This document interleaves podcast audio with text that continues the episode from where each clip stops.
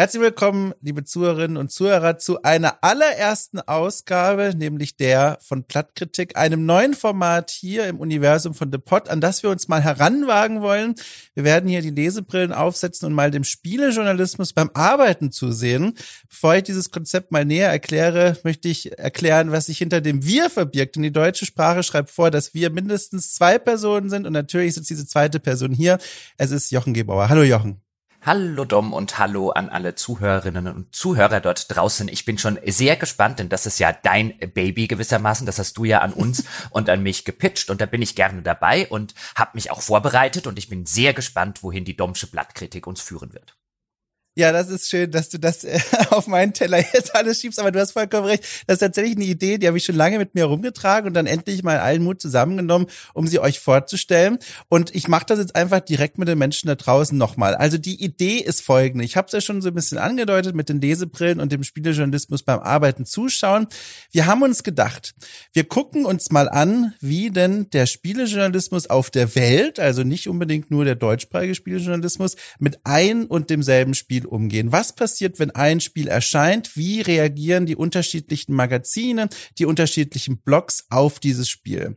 Und dafür gucken wir uns, jetzt haben wir für die erste Folge uns überlegt, vier Tests an zu einem Spiel, das ich gleich auflösen werde, wenn es nicht eh schon in der Überschrift steht und gucken mal, wo setzen denn diese Texte ihre Schwerpunkte, welchen Qualitätsbegriff entwickeln die, woran machen die fest, ob das ein gutes, ein schlechtes Spiel ist. All diese Dinge schauen wir uns an und dieses erste Spiel, das wir heute ins Rampenlicht zerren, ist eines, das auch hier schon bei The Pot mal besprochen wurde, nämlich Resident Evil 8, Resident Evil Village. Beides ist richtig. Dieses Spiel gucken wir uns heute mal aus der Lupe von vier verschiedenen Medien an. Genau. Und vielleicht sollten wir noch hinzufügen an all die Fans von Resident Evil 8, unsere eigene Meinung über das Spiel soll hier keine Rolle spielen. Also wir gucken uns diese Tests an, die, die Tatsache, dass wir das schon gespielt haben, mag an der einen oder anderen Stelle einfach hilfreich sein, um etwas besser zu verstehen, was ein Autor oder eine Autorin meint, aber es soll dezidiert nicht darum gehen, finden wir, dass diese Tests recht haben, sondern es soll darum gehen, wenn wir einen Test vielleicht oder einen Artikel kritisieren, dann eher auf der Basis von einem, der hat Thesen gemacht oder hat ein Versprechen gewissermaßen gemacht, dass den Text dann nicht halten kann oder so. Also das soll sich rein auf den Umgang der Texte mit dem Spiel beziehen und nicht darüber, ob wir das Spiel jetzt mögen, glaube ich, in deinem Fall oder nicht mögen, in meinem Fall. Mhm, ganz genau. Also der Erkenntnisgewinn über Resident Evil 8 per se steht gar nicht im Vordergrund. Es geht wirklich darum, die Arbeitsweise und die Art und Weise, wie sich der Spieljournalismus mit Spielen auseinandersetzt, so ein bisschen äh, zu verbreiten, ein tieferes Verständnis dafür zu entwickeln und einfach mal zu gucken, wie nähern sich denn unterschiedliche Autorinnen, Autoren dem einen und demselben Spiel an.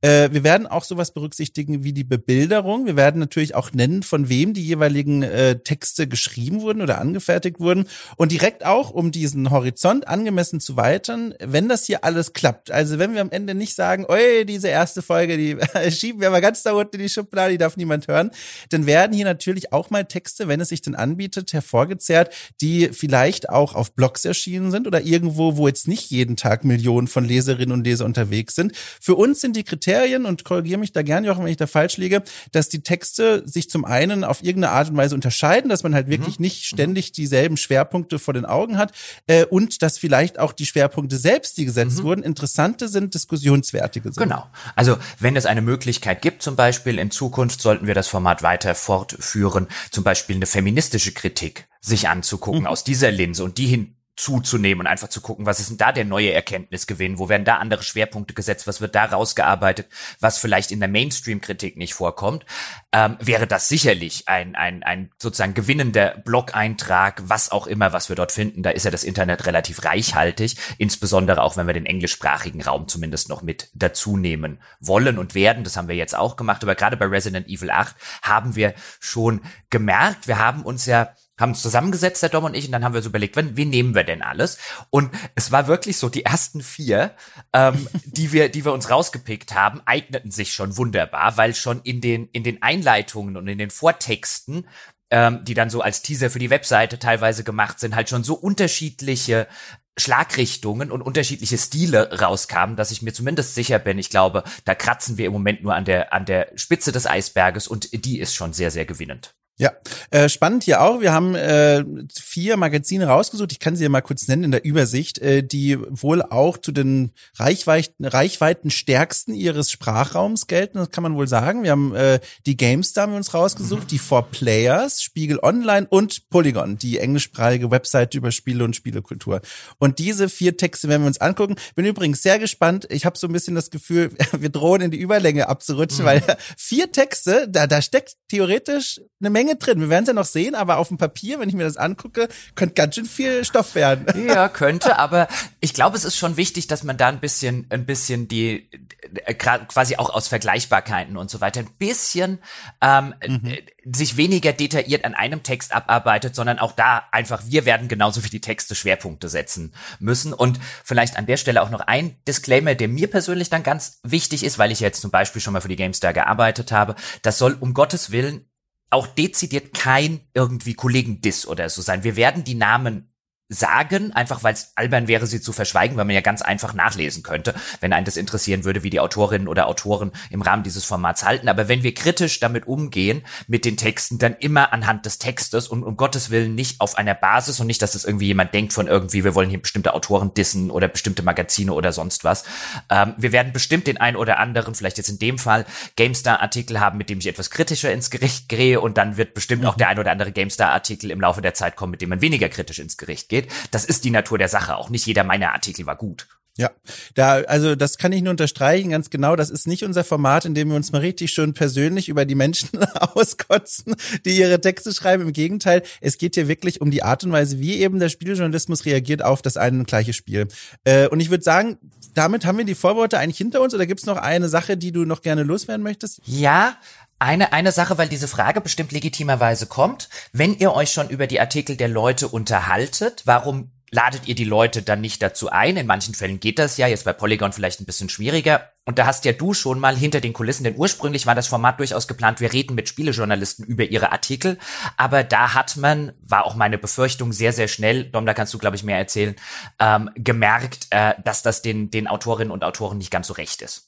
Ja, genau. Also ich habe da mal meine, meine, wie sagt man, meine Fühler ausgestreckt und mal angefragt, die ein paar Leute für die erste Folge hier, ähm, waren aber auch andere Menschen, also hat jetzt gerade nichts mit der Auswahl der Spiele hier zu tun. Und da bekam ich als Feedback zurück ein, ein Unwohlsein, dass es dann in dieser Konstellation, wenn dann diese Person wirklich zu Gast kommen sollte, es äh, arten könnte, ausarten könnte zu einer Verteidigung des eigenen Textes vor der Kritik. Und genau das wollen wir eigentlich nicht. Es soll ja wirklich darum gehen, sich anzugucken, genau. wie arbeiten denn die Texte mit diesen Spielen. Genau, es soll kein Autor steht am Pranger werden. Und ich kann verstehen, Ganz dass genau. diese Befürchtung jetzt genereller Natur existiert, jetzt nicht mal im Kontext von, weißt du, Dom und mir und The Pod versus irgendwie Mainstream-Spiele-Magazine. Ich glaube, das hat man gemerkt oder habe ich schon gemerkt in der Branche, dass das Autorinnen und Autoren schon länger ähm, quasi seit ich in der Branche bin, eigentlich ein bisschen unwohl ist. Vielleicht auch, weil man gerade in den letzten Jahren halt sehr, sehr viel, sehr, sehr teils ins persönlich abgleitende Kritik, was in Kommentarbereichen, Foren und so weiter mhm. sieht. Also ich kann da schon verstehen, dass, ähm, dass da so ein Unwohlsein existiert und das sollte man auch respektieren und da sollte man auch gar keine Namen nennen, die wir jetzt äh, im, im, im Hintergrund ein bisschen gefragt haben. Das einfach nur zur Verdeutlichung, weil es liegt nicht daran, dass wir die Autoren nicht wollen, ähm, ja. sondern es liegt schlicht und ergreifend daran, dass wir da gemerkt haben, mit dem Ansatz kommen wir einfach nicht weit und dann koppeln wir das ab und reden einfach wirklich über die Texte. Und an die Autorinnen und Autoren da draußen sollte der ein oder andere das jetzt zufällig hören oder in einer äh, äh, nächsten Folge das hören und das Bedürfnis haben, Stellung dazu zu nehmen, können wir gerne äh, einrichten und in einer weiteren Folge vielleicht so einen kleinen Teil der Stellungnahme des Autoren einräumen. Also jederzeit gerne meldet euch einfach. Mhm. Da finden wir einen Weg. Finde ich sehr gut, dass du es noch gesagt hast. Wollen wir jetzt reinspringen? Ich glaube, wir sind bereit, ne? Badehose ist an, Pool ist gefüllt, wir können los. Ja, also jetzt auch nicht hier wie im Sommer so gerne mal so erstmal so den Zeh reinhalten. Oh, ist aber schon ganz schön kalt, ja, und dann nochmal zurückrennen oder so wie so ein Pferd beim Springreiten, wenn es dann verweigert. Sondern dann hüpfen wir direkt rein. Mit welchem Text wollen wir denn anfangen? Wollen wir mit der GameStar einfach anfangen als das reichweitenstärkste deutsche Spielemagazin? Wie geht das in einen Text rein? Beziehungsweise lass uns doch generell anschauen, hätte ich vorgeschlagen, Dom, mhm. dass wir uns anschauen, wie steigen denn die Texte allesamt in den Gegenstand ein. Also wie, wie lauten, ich habe ja schon darauf hingewiesen, ich glaube, diese, diese Vortexte, diese Teasertexte sind schon ganz aufschlussreich. Wir gucken uns vielleicht mal an die Headlines im Falle, dass es eine, eine gibt und ähm, wie die Texte einsteigen. Das heißt, was verspricht, verspricht mir der Text eigentlich? Weil schon genau an dieser Stelle, und als Autorin wissen wir das ja auch, Dom und ich, wenn du so einen Text schreibst, wenn du eine Headline hast, musst du ja schon gewissermaßen Erwartungen schüren und der spätestens der Vortext, der Einleitungstext, der muss ja eigentlich schon so ein bisschen dem Leser Lust machen, der muss ihm was versprechen, der muss so einen gelungenen Hook haben, der mich in den Text reinzieht und idealerweise auch so eine These liefern, die dann der restliche Artikel hoffentlich belegt. Wollen wir damit anfangen? Ja, sehr gerne. Mhm. Wir können uns mal angucken, wie uns, wenn wir bei diesem Bild bleiben wollen, obwohl ich glaube, du wirst es gleich aufgeben, aber ich mach's noch einmal, wenn wir bei dem Bild des Pools und des Springbretts bleiben wollen, gucken wir mal, welches Sprungbrett mhm. uns die Games da auslegt, damit wir dann in diesen Text hineinspringen. Und in dem Fall ist das die Überschrift und der Teaser. Ich lese das einfach mal vor. Ich nehme einfach mal an, Jochen, wir werden diese Texte alle verlinken mhm. in der Folgenbeschreibung. Das heißt, die Leute werden das finden mhm. können und nachlesen können. Trotzdem mal hier vorgelesen, Überschrift des Gamester-Tests von Valentin Aschenbrenner äh, lautet Resident Evil 8 im Test, warum es Erwartungen erfüllt und trotzdem überrascht. Das ist der Titel der GameStar. Ja, das ist jetzt so ein typischer moderner Online. Titel, würde ich sagen. Mhm. Mein Gott, von solchen habe ich bei GameStar und Co. auch welche geschrieben. Insofern gar nicht so als Kritik sehen, sondern das ist halt eine Anforderung ähm, an die an die heutige Zeit. Du willst nicht clickbaity sein, und das ist ja nicht wirklich clickbaity hier. Es hat natürlich schon so ein bisschen den, den Ansatz, aber du willst, du willst so einen, so einen Paradox aufmachen oder so eine, so einen vermeintlichen Widerspruch. Es erfüllt die Erwartungen und überrascht trotzdem. Hm, das macht mich neugierig. Ich glaube, das ist das Ziel, was hier ausgelöst werden soll. Durchaus auch mit der Maßgabe, die Leute auf der Homepage und die Leute, bei denen wir das bei Facebook und so weiter verlinken, die sollen da draufklicken. Und in der Hinsicht funktioniert er, ohne ins Clickbaity also in das klassische richtige Clickbait abzudriften, ähm, weil auch der Text nachher durchaus versucht, diesen Gegensatz aufzudröseln und zu erklären, wie der ganze Spaß funktioniert. Ich find's trotzdem ein bisschen bemüht, aber das ist das, ähm, ich glaube, der, weißt du, der, der, der Teaser oder die Headline ähm, erfüllt die Erwartungen, die halt quasi die Search Engine Optimization hat. ja, sehr gut. Mir ist hier eines vor allem aufgefallen. Also zum Nachdenken hat's mich auch gebracht. Ich habe darüber wirklich lange nachgedacht, weil hier wird ja mit einem scheinbaren Gegensatz mhm. gespielt, weil wie kann etwas Erwartungen erfüllen und trotzdem überraschen? Das ist ja eigentlich etwas, was sich ausschließt. Das heißt, wenn man so möchte, wird hier ja eine Art von Spannungsbogen aufgebaut, weil man sich dann natürlich fragt als Lesender, na, wie passt das denn jetzt zusammen? Also das ist ja schon mal ein großes Fragezeichen, was dieser Text beantworten kann, was ja schon mal ein sehr angenehmer Sprung ins, in den Pool sein kann, weil man weiß schon ganz genau, wonach man suchen wird, wenn man den Text liest. Was mir hier aber aufgefallen ist, und das wird später, wenn wir zu den anderen drei Texten kommen, dann nochmal deutlicher werden, das ist der einzige Text unserer Auswahl, der einzige Titel unserer Auswahl, der so eine Ambivalenz aufmacht. Alle anderen Tests von uns ähm, haben relativ kurze Titel, die ganz klar ein Bild in den Kopf zaubern, die ganz klar fast schon eine Aussage treffen. Und da drehen sich die Texte dann darum, wie wird diese Aussage erklärt, was steckt dahinter. Auch da wird dann so ein bisschen mit Erwartungshaltung gespielt. Aber hier, das ist der einzige Text in der Auswahl und deswegen auch so spannend, der mit einer Überschrift eröffnet, die zwei Fronten aufmacht und als Lesender muss man sich fragen, wie passen denn diese Fronten zusammen? Wo, wo ordnet sich denn dieser Text da irgendwie ein? Mhm. Das finde ich per se wirklich erstmal ganz mhm. interessant. Das ist auch eine Technik, die ich gerne mag. Ich finde sie hier, ich will kurz erklären, warum ich es ein bisschen bemüht genannt habe.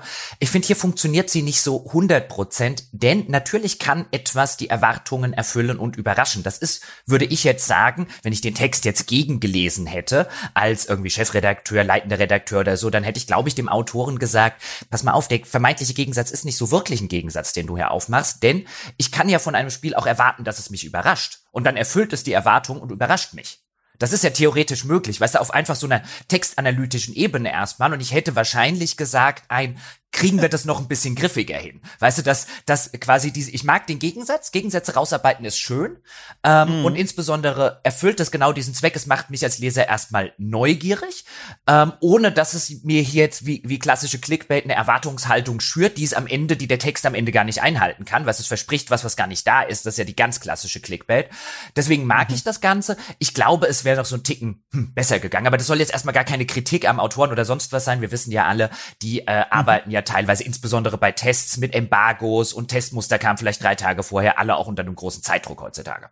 Das kann ich auch nochmal äh, sowieso auch stützen von meinen Erfahrungen. Du hast ja auch da, also sowieso noch, noch mal ein Batzen mehr Erfahrung als ich da, weil du das auch schon länger gemacht hast. Aber wenn ich als Freier auch dann zum Beispiel, also Valentin Aschenbrenner ist dort angestellt, aber wenn, wenn ich als Freier zum Beispiel auch Texte abgebe, egal jetzt erstmal bei welchem Magazin, die Überschrift ist ganz oft das nochmal, wo nochmal rangegangen wird, weil da dann Faktoren reinkommen, die, wie wir auch schon angerissen haben, nicht immer unbedingt damit zu tun haben, was ist denn vielleicht auch inhaltlich das Beste, sondern auch, was erwarten denn so ein bisschen die Leser, was fällt denn ins Auge, wonach werden natürlich auch die Suchmaschinen äh, schauen. Und ich glaube, das ist hier ganz spannend zu sehen, weil das ist dann so äh, die Frucht dieser Eltern, dieser unterschiedlichen, die da zusammenkommen. Also zum einen dieser vielleicht inhaltlich dramaturgische Anspruch, wir wollen einen, einen, einen Widerspruch aufmachen und der möglichst spannend ist. Zum anderen aber auch, das ist eine Headline, die kann man so, finde ich, so schnell so wegkonsumieren. Man liest das und dann hat man schon so einen soliden Hook, der einen in den Text reinzieht. Gehen wir mal eine äh, Ecke weiter, würde ich sagen. Bei Four Players mhm. müssen wir hier mal kurz überspringen, beziehungsweise da steht ja dann, also es ist nicht wirklich eine Headline, weil oben drüber steht Test Resident Evil Village, aber dann steht nochmal dann über dem Artikel in viel kleiner etwas, was wir, glaube ich, als Headline durchgehen lassen können und da steht nur, es geht abwärts. So ist der, der Test mhm. über. Nein, ich bin auf der falschen Seite. Ach, vergessen ich Sie alles, was ich gesagt habe. Das war eine Zwischenüberschrift. Du warst auf einer der fünf Seiten von Ja, ich weiß, ich war, nein, war mein Fehler. Ich weiß nicht, wie ich auf die Idee komme. Er hat natürlich eine Überschrift, nämlich Capcoms Horror Show. Ja, ja mein Fehler. Ja, du, da frage ich mich übrigens, ähm, dieses, du hast ja gerade gesagt, dieses Test Resident Evil Village, das steht natürlich darüber, weil das auch aus diesem, aus dem Ordnungsschema der Webseite hervorgeht. Das haben auch die anderen Tests, zum Beispiel Spiegel Online, da steht auch drüber als, als Überzeile Resident Evil 8 im Test. Aber, was ich mir hier so gedacht habe, vor Players ähm, zeigt dieses, dieses Test Resident Evil äh, Village so groß. Ich finde, das ist per se auch schon wieder ein Statement. Das ist so dieses, was manchmal, ich glaube, Kotaku macht das ja auch, diese englischsprachige Seite, die dann bei Spielen zu Reviews nur noch schreibt, the Kotaku Review, wo quasi das wie so monolithisch für sich steht, wie so eine riesengroße Ansage, so mit dem Namen quasi nach vorne geprescht. Wir sind hier for Players. Das ist hier der Test to Resident Evil Village. Es gibt eine eigene Überschrift, wie gesagt, aber das ist so prominent auf der Seite. Stimmt. Das zählt, finde ich, schon fast in, das, in den Konsum des Tests mit rein. Gute Beobachtung. Übrigens Übrigens an der Stelle als so kleine Insider-Hintergrundinformation, warum das da überall steht, nur mindestens insbesondere bei den deutschsprachigen und selbst bei Spiegel Online ist, das ist wichtig für die Search Engine Optimization. Also ja. wenn du willst, dass dein Test bei Google gefunden wird, muss dort und die Leute googeln halt zum Beispiel Test Resident Evil Village oder Test Resident Evil 8 oder so. Das muss an diesen Stellen sehr prominent, das hat dann was mit den Quellcodes der Website, die von Google ausgelesen werden und so weiter ähm, zu tun. Ich bin kein SEO-Experte oder SEO-Experte, wie es korrektermaßen heißen müsste, aber das war zum Beispiel eine Anforderung, die eigentlich auch damals bei GameStar, als ich dort war, von der Online-Abteilung ähm, und den entsprechenden Leuten mit Know-how einfach gestellt wurde in diesem, also es muss irgendwo groß, möglichst auch in so einem Vortext, deswegen steht vor der Überschrift bei GameStar auch Resident Evil 8 im Test Doppelpunkt, warum es Erwartungen erfüllt und trotzdem überrascht. Das muss dort stehen, idealerweise nochmal irgendwo äh, vielleicht den Spielname genannt werden. Das ist häufig einfach eine Anforderung, damit dieser Test bei äh, Google gefunden wird. Und das war durchaus in meiner Zeit, ich bin das eine oder andere Mal nicht aneinander gerasselt, aber wir hatten durchaus Diskussionen, ähm, die Onliner und ich, weil meine schöne, meine wunderschöne Einleitung, ja, die war perfekt, ja, journalistisch, schriftstellerisch, handwerklich. Und dann kommt einer und sagt, da muss noch der Spielename und Test rein. Und ich so, ja, das macht alles kaputt. Meine Kunst. Ja, das kenne ich auch. Das kenne ich auch. Das war, da, da treffen dann zwei Welten aufeinander, die beide eine absolute Daseinsberechtigung haben, aber das ist gar nicht so leicht. Also dann schreibst du da deinen Text und denkst dir, mein Gott, also wenn Shakespeare das lesen würde, der würde dich auf ein Bier einladen. ist einfach fantastisch, was du da wieder, was du da wieder an den Himmel äh, zementiert hast.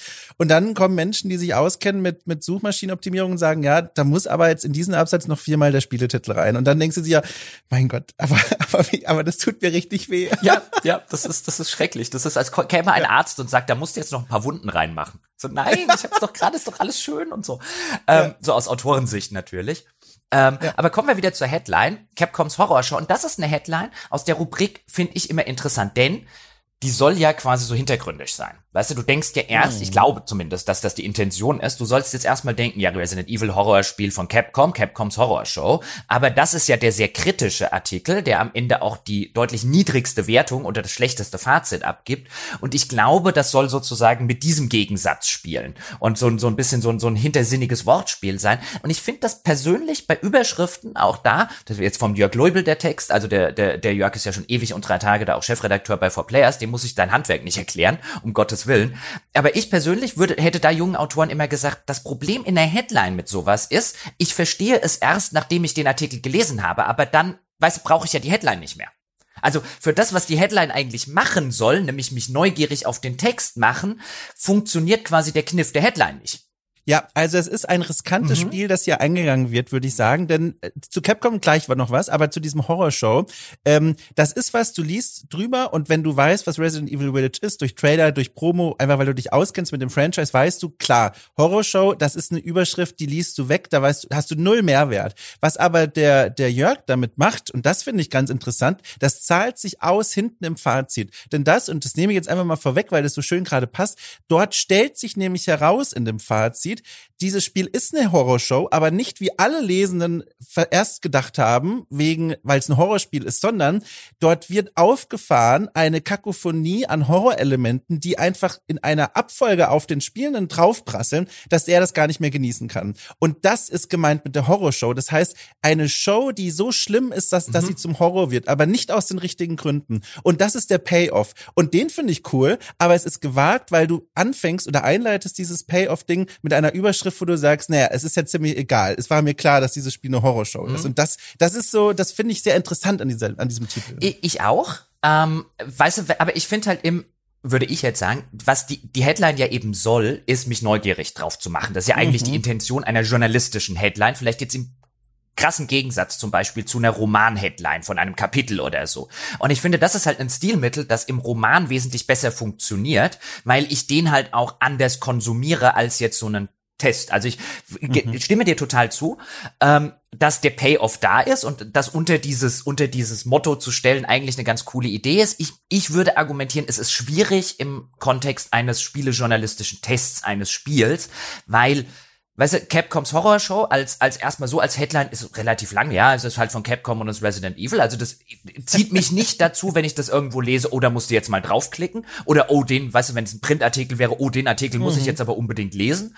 Ähm, als das ist sie eher relativ langweilig und ich verstehe sie erst, wenn ich den kompletten Artikel gelesen habe, dann ist aber die Gefahr groß, dass ich mich nicht mehr an die Headline erinnere. Ja, oder das gar nicht raffe, genau. weil ich da einfach nur überfliege und gucke, was ist mir wichtig. Ein anderer Teil der Überschrift, der ist ähnlich, finde ich, so, also ich möchte fast sagen, also ich muss so an Fingerspitzen denken, wenn ich diesen Test von Jörg lese, dieses, äh, es ist so pointiert, dieses Capcom, weil auch da, wie du gesagt hast, man liest drüber, klar, das Ding kommt von Capcom, alles klar, das sind einfach Eckdaten des Spiels, aber hier wird was angedeutet, was sich in dem Test von For Players dann durchziehen wird, nämlich eine Kritik am Spiel, die sich ganz klar gegen den Hersteller richtet. Also da wird der Hersteller angesprochen und gesagt, Leute, könnt ihr euch nicht mal zurückhalten mit euren Stilmitteln? Könnt ihr nicht mal ein gutes Timing haben? Könnt ihr euch nicht mal irgendwie darauf besinnen, was denn diese Serie eigentlich in den Augen des Autoren auszeichnet? Und das ist was, was diesen Test unter anderem besonders macht. Und das wird auch wieder hier angedeutet in der Überschrift. Aber das ist auch wieder so pointiert und so mit den Fingerspitzen mhm. am Bleistift entlang geführt, ah, da muss man schon äh, in der Vorbereitung für eine Blattkritikfolge so aufmerksam lesen, dass man das so richtig genießt. Das ist eine super Beobachtung, Dom, habe ich auch hier auf dem auf dem Zettel stehen und ich habe gedacht, was ich kann sie wie so ein Magier rausziehen, aber ähm, Respekt, Respekt, Herr Schott. Der der Text, ich nehme das mal ein bisschen vorne weg, der äh, Text von Jörg, insbesondere mit dieser ständigen direkten Ansprache an Capcom, also den Hersteller Schrägstrich Entwickler des Spiels, ist letztlich, wenn ich ihn, wenn ich ihn einordnen müsste, ist es der Artikel, der eigentlich eine Anklageschrift an Capcom ist. Das ist nicht ein klassischer Produkttest oder selbst ein klassischer subjektiver Spieletest, das ist ein A Capcom. Wie könnt ihr nur? Und das macht den Test und den ganzen Artikel an sich interessant und spannend und es äh, macht ihn so einzigartig auch in dem Kontext, in dem wir heute über die über die Spiele reden. Also überhaupt die die Bandbreite, wie man sich dem Spiel nähern kann. Und hier haben wir halt einen einen Fan, der Serie, der sehr leidenschaftlich offensichtlich dabei ist und der ein echtes Problem damit hat, was Capcom mit seiner Serie macht. Ja, also dieser Text ist kein Detektivspiel. Dieser Text, äh, auch wenn es die Überschrift vielleicht noch ein bisschen vermuten lässt, weil sie ja nicht wirklich entscheidet, wie das Spiel denn zu finden ist, zumindest nicht offensichtlich. Aber der Text offenbart sehr, sehr schnell, also im Grunde eigentlich schon im ersten Absatz, äh, wie der Autor zu dem Spiel steht. Und hier macht der Autor, also der Jörg, dann auch eine ganz klare Front auf, die zum Beispiel, wenn wir zurückkehren zu der GameStar, eine andere ist, nämlich bei For Players, ist ganz klar, hier spricht ein Kritiker, der hat eine Vergangenheit mit dieser Serie und findet, er hat das Spiel gespielt und findet, das nicht gut. Und der Text zeichnet jetzt fast eigentlich chronologisch nach, wie dieser Kritiker das Spiel spielt und erlebt. Er hangelt sich an ganz konkreten Stellen im Spiel entlang von vorne bis hinten und jedes Mal getüncht, gefärbt, ganz dolle mit den Eindrücken des, des Kritikers, des Autoren. Und die sind fast immer, es gibt auch Dinge, die positiv hervorgehoben werden, aber fast immer negativ.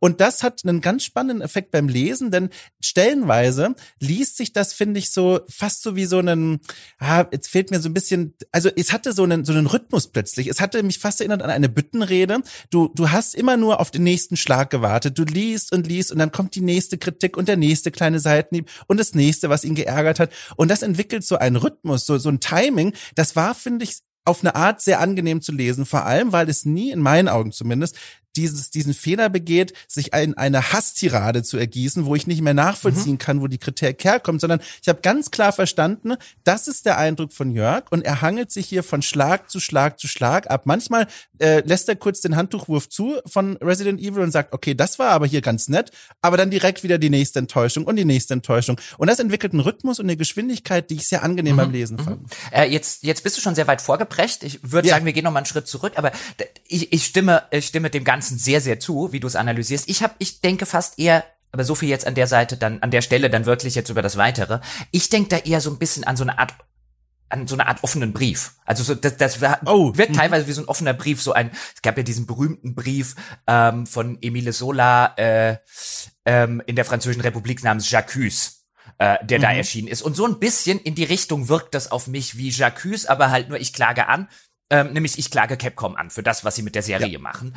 Ähm, und da können wir dann später noch ein bisschen, können wir im Detail ein paar Beispiele nennen. Gehen wir mal weiter zu Spiegel Online, hätte ich gesagt. Denn da steht neben mhm. Resident Evil 8 im Test aus SEO-Gründen, steht, wie ich finde, die schwächste Headline des Ganzen, nämlich rastlos durchs Horrordorf, die so wunderschön, das ist ein Test von Matthias Krein bringt, der war ja auch schon durchaus hier das ein oder andere Mal zu hören. Und das ist ein das ist so, ich kann, ich kann den Schmerz von Matthias voll und ganz nachvollziehen. Da sitzt du als Autor da und es fällt dir ums Verrecken keine gescheite, griffige Dings-Headline ein und dann kommt Rastlos durchs Horrordorf raus. Ich habe auch schon meine Rastlos durchs Horrordörfer gehabt.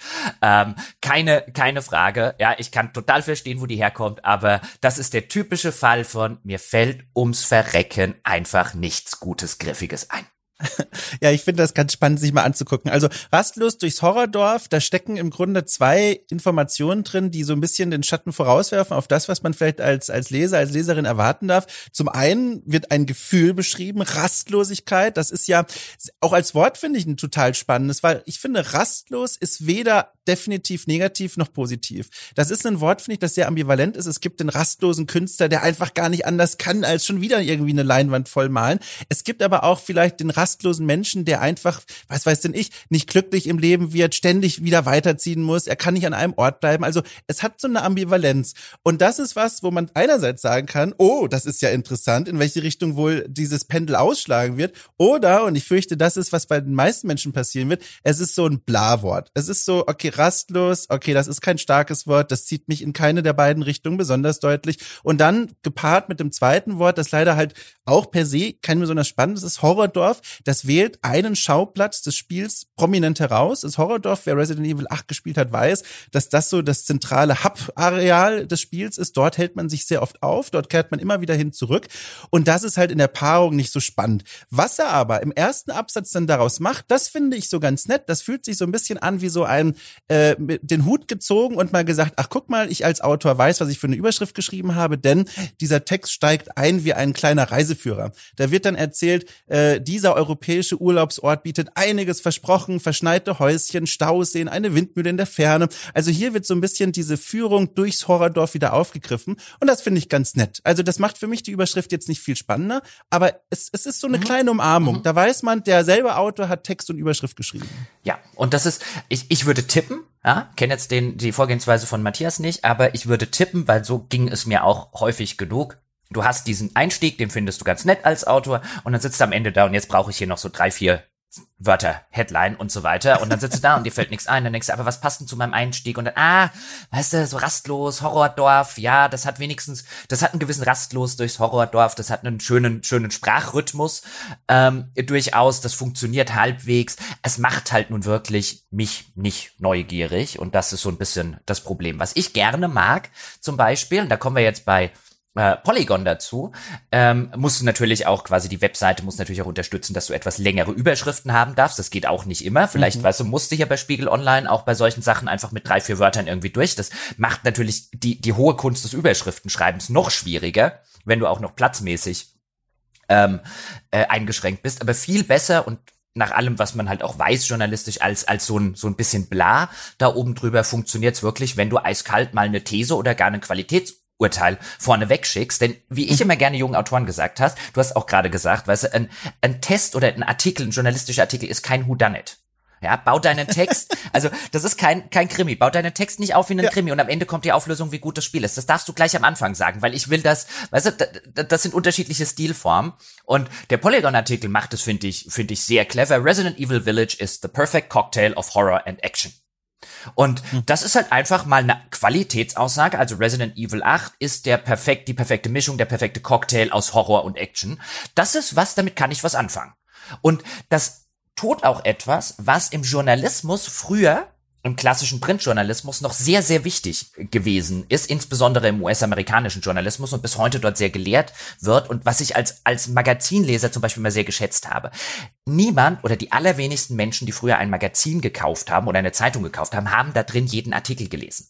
Was du möchtest, ist und was, was sozusagen in, an Journalistenschulen, insbesondere in den Vereinigten Staaten und an renommierten Universitäten, Columbia und Co., gelehrt wurde, ist ein, die Leute müssen anhand deiner Headline schon schlauer sein als davor. Die müssen sagen, mir reicht mhm. es, die Headline und vielleicht den ersten Absatz zu lesen, der im amerikanischen, in der Journalismustheorie äh, Nutgraph gerne genannt wird, nämlich, dass du einen ersten oder spätestens zweiten Absatz hast, der mal kurz zusammenfasst, quasi was in diesem Artikel drin steht, damit ich nicht jeden Artikel bis zum Ende lesen muss als Leser einer Zeitung oder Abonnent oder sonst was, um mich schlauer zu fühlen. Insbesondere bei Tageszeitungen ist es so, äh, wenn ich mir heute eine Süddeutsche kaufe, zum Beispiel, die zwei Stunden, um die durchzuarbeiten, muss ich erstmal haben. Ich fände es sehr schön und ich finde, das ist die hohe Kunst des Journalismus, dass ich auch in Artikeln, die ich nicht in Gänze gelesen habe, informierter rausgehe als vorher. Und dazu gehört zum Beispiel sowas, fass doch einfach mal dein Fazit schon vorweg, nämlich dann muss ich den Artikel vielleicht auch gar nicht lesen, um erstmal schon zu wissen, was hält ein Polygon dafür, davon, wenn ich jetzt ein Fan von Polygon zum Beispiel bin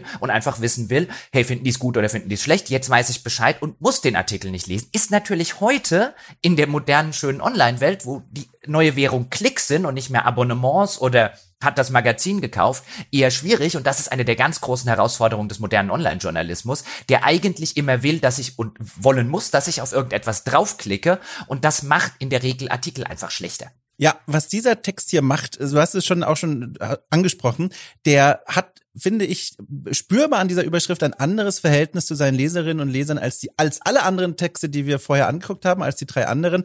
Äh, denn die drei anderen begreifen ihre Überschrift als eine Art, ich sag mal, Köder. Und das ist jetzt auch schon wieder negativ geprägt, aber so meine ich das gar nicht. Das soll die Menschen neugierig machen, vor ein Rätsel stellen und sagen, guck mal, hier ist eine Überschrift, die löst sich noch nicht selbst auf. Äh, sie gibt vielleicht vermeintlich Informationen über das Spiel, sie nennt einen Schauplatz, aber sie gibt noch nicht unbedingt das Urteil wieder, dass wir, dass wir wirklich erzielt haben. Und wenn dann auf eine Art wie bei der Gamester mit einem Widerspruch, den man eigentlich selber als Mensch, der das Spiel noch nicht gespielt hat, gar nicht auflösen kann. Man ist angewiesen auf die Erklärung des Autoren zu verstehen, wie, wie das gemeint ist. Und hier finde ich, strahlt ein ganz anderes Verhältnis zu den Leserinnen und Lesern durch, nämlich dieses, wir sagen vielleicht sogar schon als eine Art Service, wie du es auch gemeint hast, den Menschen da draußen, was wir bei Polygon davon halten oder was die Suriel Vasquez von diesem Spiel hält und vertrauen darauf, dass die Menschen, die wissen wollen, was es damit auf sich hat, mit diesem perfekten Cocktail aus Horror und Action, was es damit auf sich hat. Und das Schöne ist, dieser Text weiß das und direkt, ohne das jetzt alles vorzulesen, die ersten drei Absätze bestehen aus zwei Teilen, die ich ganz toll finde. Die ersten beiden Absätze sind der erste Teil, da wird illustriert dieser Kontrast aus Horror und Action, da wird eine Szene zitiert aus dem Spiel mit aufgespießten Tierköpfen, die plötzlich um die Ecke zu sehen waren und auf der anderen Seite, wie er mit Pistolen da durch irgendein Schlossgebäude Gebäude rumrennt und, und auf Zombies schießt. Das ist der erste Teil, der formuliert quasi aus, was der Titel sowieso schon ankündigt. Und jetzt aber, und das finde ich so toll, im dritten Absatz, das ist der zweite Teil dieser Einleitung, sage ich mal, wird eine Leitfrage aufgemacht, nämlich eine Frage, die eigentlich schon beantwortet wurde, nämlich kann ein Spiel, in dem ich so viel mit Pistolen rumlaufe und auf so viele Sachen schießen darf, denn wirklich noch Horror sein? Und die Überschrift beantwortet das ja schon, aber die Leitfrage ist dann für die Menschen, die sich sagen, ha, jetzt möchte ich wissen, wie dieses Spiel dieses, diesen Spagat schafft. Und das finde ich ist eine sehr spannende mhm. Ausgangsposition. Das ist also in der, in der Hinsicht, also in dem quasi, was er strukturell macht mit äh, äh, Überschrift und genau dieser Leitfrage, die dann kommt, die kommt mir ein bisschen spät, hätte ich jetzt gesagt, aber das ist halt, ich, mhm. ich, ich kann da als, als kleiner Nitpicker im Journalismus nicht aus meiner Haut, aber das ist eigentlich richtig guter Journalismus erstmal, nämlich ich muss den Artikel nicht lesen, um das Fazit zu kennen, dann weiß ich das, dann bin ich schlauer als davor. Wenn mich eben interessiert, ist Resident Evil für Polygon ein gutes Spiel. Aber wenn ich wissen will, warum es das ist, dann muss ich halt den Artikel lesen. Und so funktioniert ja eigentlich auch, auch Journalismus, weißt du, wenn ich erstmal wissen will, zum Beispiel, wenn ich mir eine Tageszeitung kaufe, keine Ahnung, dass der SPD-Vorsitzende zurückgetreten ist, dann, und das steht in der Headline, dann bin ich erstmal schlauer und wenn ich wissen will, warum und so weiter, dann lese ich halt den zugehörigen Artikel, da steht das dann hoffentlich drin. Das ist eigentlich guter, klassischer Journalismus, der halt nicht mit dem Vorenthalten, das wird ja häufig jetzt gemacht, da, da kommt ja sozusagen das Clickbait so ein bisschen her, da wird ja eine Information angeteasert, die dann meistens gar nicht drin ist und die Leute, die halt versuchen, Clickbait zu vermeiden, die teasern halt eine Information an, die enthalten ist, aber du musst den Artikel lesen dazu. Und das wird mhm. hier halt vermieden und das ist mir auch als Leser wesentlich angenehmer. Und ich glaube, so geht es zumindest den meisten Leserinnen und Lesern. Es ist halt weniger geneigt, ja, dass du halt durch diese, jetzt will ich auch wissen, was gemeint ist, halt nicht mehr auf den Artikel klickst. Aber mir sind halt durchaus, ich verstehe, warum das gemacht wird, warum das aus reiner wirtschaftlichen Notwendigkeit gemacht wird, aber ich mag es immer noch, dass offensichtlich bei Polygon man gesagt hat, ist jetzt auch keine ganz kleine Seite, sowas brauchen wir nicht, zumindest in diesem Artikel jetzt nicht. Mal gucken, was die Zukunft zeigt. Und jetzt gehen wir gleich mal weiter bevor wir mit den eigentlichen Artikeln einsteigen, wir nehmen, glaube ich, schon sehr viel jetzt vorne weg, weil eben diese Einstiege schon wunderbar ähm, in a nutshell so ein bisschen zeigen, wohin jeweils die Reise mhm. geht. Jetzt gehen wir quasi wieder zurück durch unsere Reihe von Artikeln, nämlich mit den Vortexten, die nach der Überschrift kommen. Der bei Polygon ist sehr kurz und der lautet and both, also der Horror and Action, der perfekte Cocktail, and both will get your blood pumping. Also und äh, beides wird äh, euer Blut pulsieren lassen. Ähm, jetzt sehr frei und schlecht übersetzt. Und das, das ist insofern interessant, weil jetzt macht der Artikel ein Versprechen an mich als Leser und spricht mich direkt an. Jetzt verspricht mir der Artikel sozusagen, wenn ich das Spiel spiele, wird eine solche Reaktion von mir kommen. Und jetzt lehnt er sich sehr weit aus dem Fenster. Jetzt kommt die direkte Leseransprache, die ich persönlich sowieso immer viel, viel lieber mag als dieses Wir oder so. Dann lieber mhm. ich. Aber jetzt kommt hier, die wird ja gerade im deutschen Journalismus, ist ja die direkte Leseransprache verpönt. Ich bin da kein hab das nie so ganz verstanden, aber mein Gott, so ist es nun mal. Und ähm, hier haben wir jetzt die direkte Leseransprache mit einem Versprechen, was das Spiel bei mir auslösen wird nicht könnte, da steht nicht, da steht nicht could get your blood pumping, da steht will, ähm, also wird. Und das finde ich stark.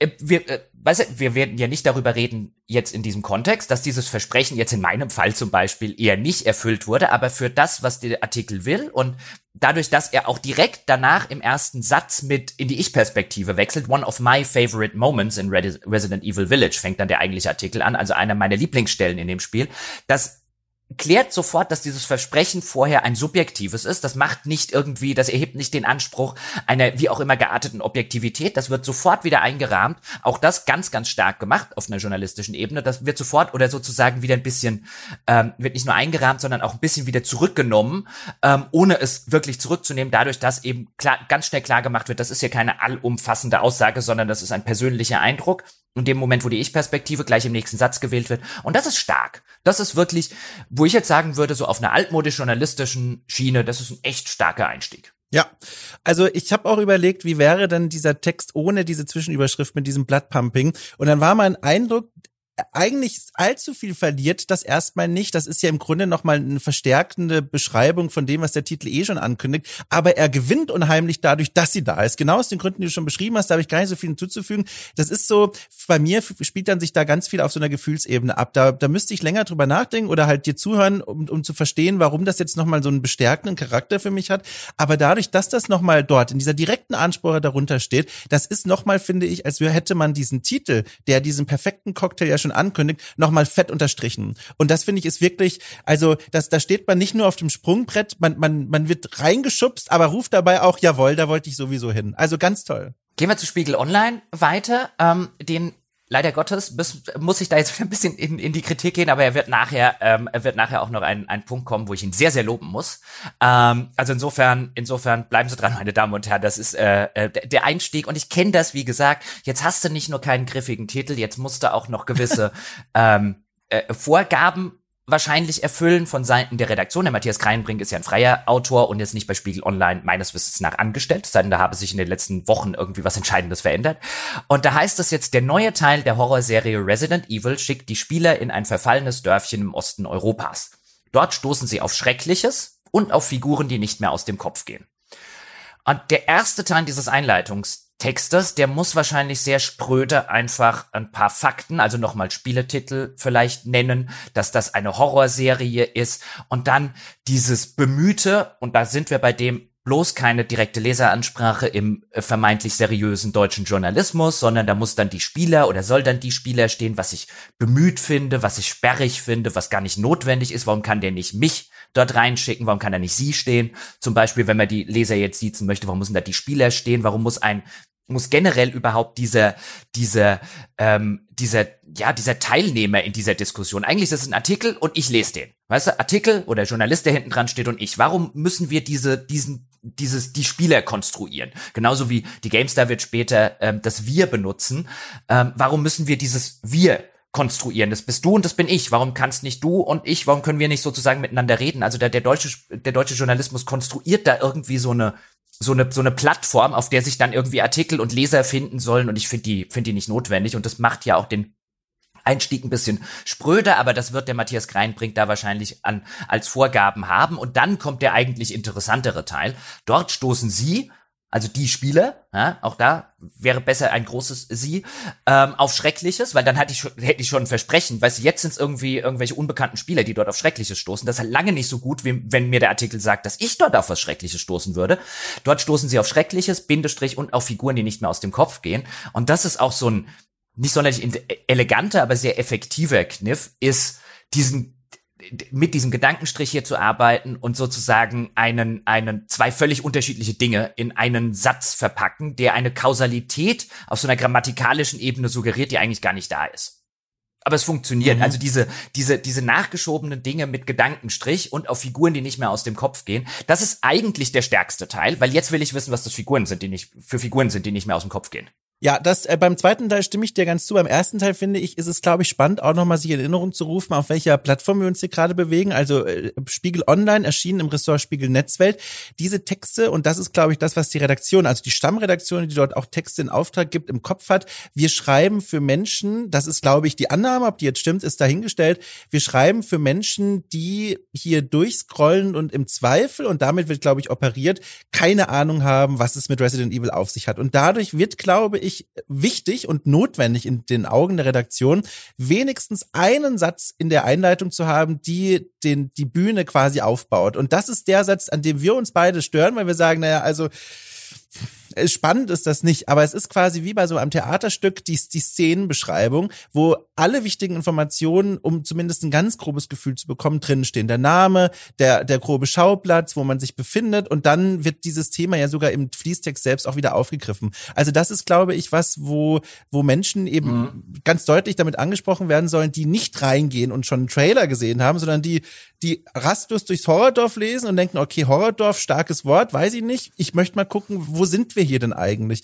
Und diese schwierige Aufgabe, Spannung zu wecken und die, den, das Spiel zu verorten für ein potenziell völlig nichtsahnendes Publikum, das ist auch eine große Herausforderung, die so ein Teaser erstmal leisten muss. Das stimmt. Ähm, das ist auch eine sehr gute Beobachtung, wenn wir zum Beispiel bei ähm, bei For Players gucken, Capcoms Horror Show, da kannst du ja. auch die, die, quasi die erste Bedeutungsebene nur verstehen, wenn du irgendwie Ahnung von Spielen hast, wenn du Vorwissen hast und halt einfach weißt, dass mhm. Capcom mhm. der Hersteller ist, weißt du? Hier werden ja gewissermaßen schon Chiffres benutzt und eine, eine, eine Fachsprache, eine Jargonsprache. Auch bei der GameStar ist das so. Also die setzen schon viel mehr Vorwissen voraus als, als Spielemagazine und nicht als übergeordnetes, ähm, äh, wir schreiben über alles Magazin.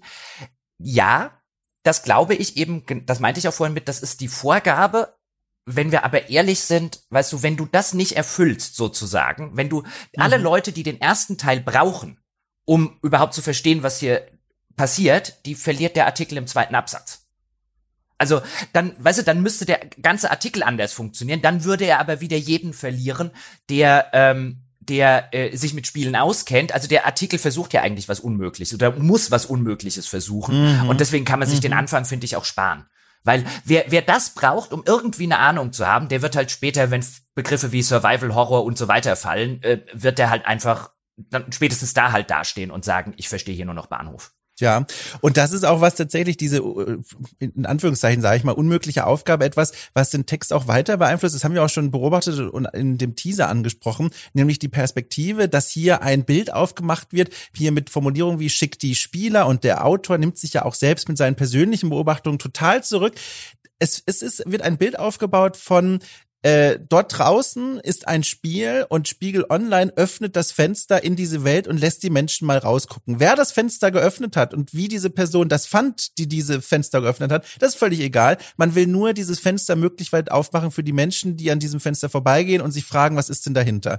Und das ist halt also wieder, glaube ich, dem Gedanken ans Publikum geschuldet und gleichzeitig etwas, was für den Text selbst halt nicht viel tut, weil wir haben ja schon gesagt, es gibt andere, effektivere Wege, eine Spannung aufzubauen. Hier, glaube ich, ist halt ganz beherrschend oder bin ich mir sicher, ganz beherrschend diese Idee, die Menschen sollen durch uns einen Blick in diese Spielwelt bekommen und solche Dinge wie persönliche Eindrücke des Autoren, Spannungsbögen, die vielleicht Informationen zurückhalten, das sind alles Dinge, die den Blick durch dieses Fenster verwaschen würden. Ja, wobei am Ende ja genau das Gegenteil letztlich passiert. Das ist ja das Interessante, mhm. finde ich immer. Wenn weil was gemacht wird, ist, wir nehmen die Spiele als Anrede jetzt oder als eben nicht Anrede, als Krücke, um zu sagen, es sind ja nicht die Spieler. Weißt du, der, der Autor, der Matthias Kreinbrink, hat ja keine Ahnung, was die Spieler dort draußen erleben, wenn er das schreibt. Was er meint ist, ich habe das erlebt. Weil mhm. das ist das Einzige, was er sagen kann. Er hat ja keine Befragung unter 100 äh, repräsentativen Spielern oder sowas gemacht.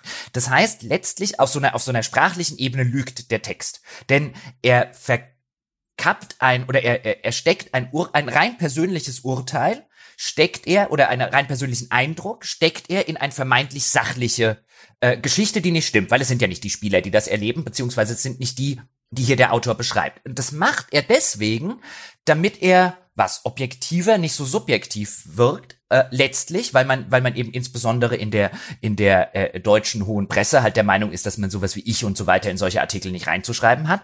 Und dann dann dann dann verwischt man das und dann dann verwässert man das so ein bisschen und hofft, dass es sachlicher und autoritärer klingt, als es letztlich ist, nämlich das Urteil eines einzigen Autoren. Und deswegen mag ich es nicht. Es ist nicht nur sperrig, es ist letztlich auch ein bisschen den Leser an der Nase rumgeführt. Mhm. Es schwingt auch ein Bild vom Medium mit, das ja per se auch wieder nicht stimmt, äh, nämlich dieses, also es ist wie so, als hätte man eine Milchschnitte und die wird allen Menschen gleich schmecken. Es ist immer dieselbe Milchschnitte, wenn du eine kaufst, hast du dieselbe Milchschnitte wie dein Nachbar oder die Nachbarin, die dieselbe Milchschnitte kauft. Das ist, wird hier so ein bisschen aufgemacht, dieses Bild. Das ist ein Spiel, Resident Evil 8 Village und das Spielerlebnis ist für alle Menschen gleich. Diese Aussage schwingt hier durch diese Generalisierung mit und das ist auch was, was mich beim Lesen immer sehr, sehr stört, weil damit macht macht man alles quasi, macht man dieses Spiel, alle, alle Kanten und Ecken, die, an denen man sich vielleicht stoßen könnte, an denen persönliche Beobachtungen stattfinden, die werden hier weggefeilt. Es wird quasi das Spiel runtergedampft auf den gemeinsamen Nenner, der einer gedachten Mehrheit oder eigentlich der, der gedachten Gesamtheit genauso begegnen wird. Und das ist auch was, was mir beim Lesen immer das, also das liest sich wie eine Packungsbeilage dann in ganz vielen Fällen, weil eben diese ganzen individuellen Dinge, wo der Autor seine Stärke als persönliches Augenpaar ausspielen könnte, völlig in den Hintergrund treten. Und das ist auch was, was, was ich immer sehr ermüdend finde. Ja. Ähm, ich sag jetzt mal nur ja, weil ich glaube, wir müssen noch mal wieder ein Stück weitergehen, weil wir kommen ja schon in die ja. Texte rein. Das ist ja sehr schön. Ähm, und ich glaube, wir haben schon ganz gut die Unterschiede jetzt bei Polygon und äh, äh, Spiegel Online so ein mhm. bisschen aufgemacht und die die unterschiedlichen Publikums, äh, die da angesprochen werden und natürlich auch die unterschiedlichen Konventionen. Und jetzt gehen wir in die klassische deutschsprachige Spielepresse und gehen wir zu äh, Four Players und da kommt jetzt ein, da, da wüsste ich tatsächlich mal ganz gerne, vielleicht hört er hier ja zu, warum dieser Vortext da steht, der da steht und der vollkommen weg könnte. Ähm, denn, und da gehe ich jetzt auch ein bisschen in den Artikel rein, ich lese mal den Vortext vor, der nach Capcoms Horror Show, nach der Überschrift kommt. Drei Jahre nach den Ereignissen von Resident Evil 7 wird die Geschichte von Ethan Winters fortgeführt. Diesmal geht es nach Rumänien, wo er zusammen mit seiner Frau Mia und ihrem Baby Rosemary lebt. Dort will er das Grauen rund um die durchgeknallten Hillbillies und die mysteriöse Pilzinfektion vergessen. Aber die europäische Idylle währt nicht lange. Das Kind wird entführt und Capcom öffnet den Vorhang für eine Horrorshow der bizarren Art. Wie uns der Trip gefallen hat, verrät der Test.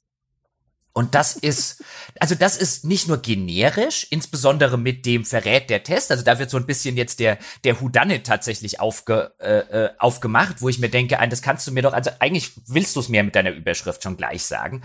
Und das ist halt, Ja, man kann natürlich mal kurz die Prämisse, die Story-Prämisse, die hier gemacht wird, erklären, aber das ist doch nicht das Spannende an deinem ganzen Artikel, Jörg, und an, an dem Spiel. Das ist eigentlich eher so ein, ja, das muss man halt mal irgendwo im Laufe des Artikels erklären.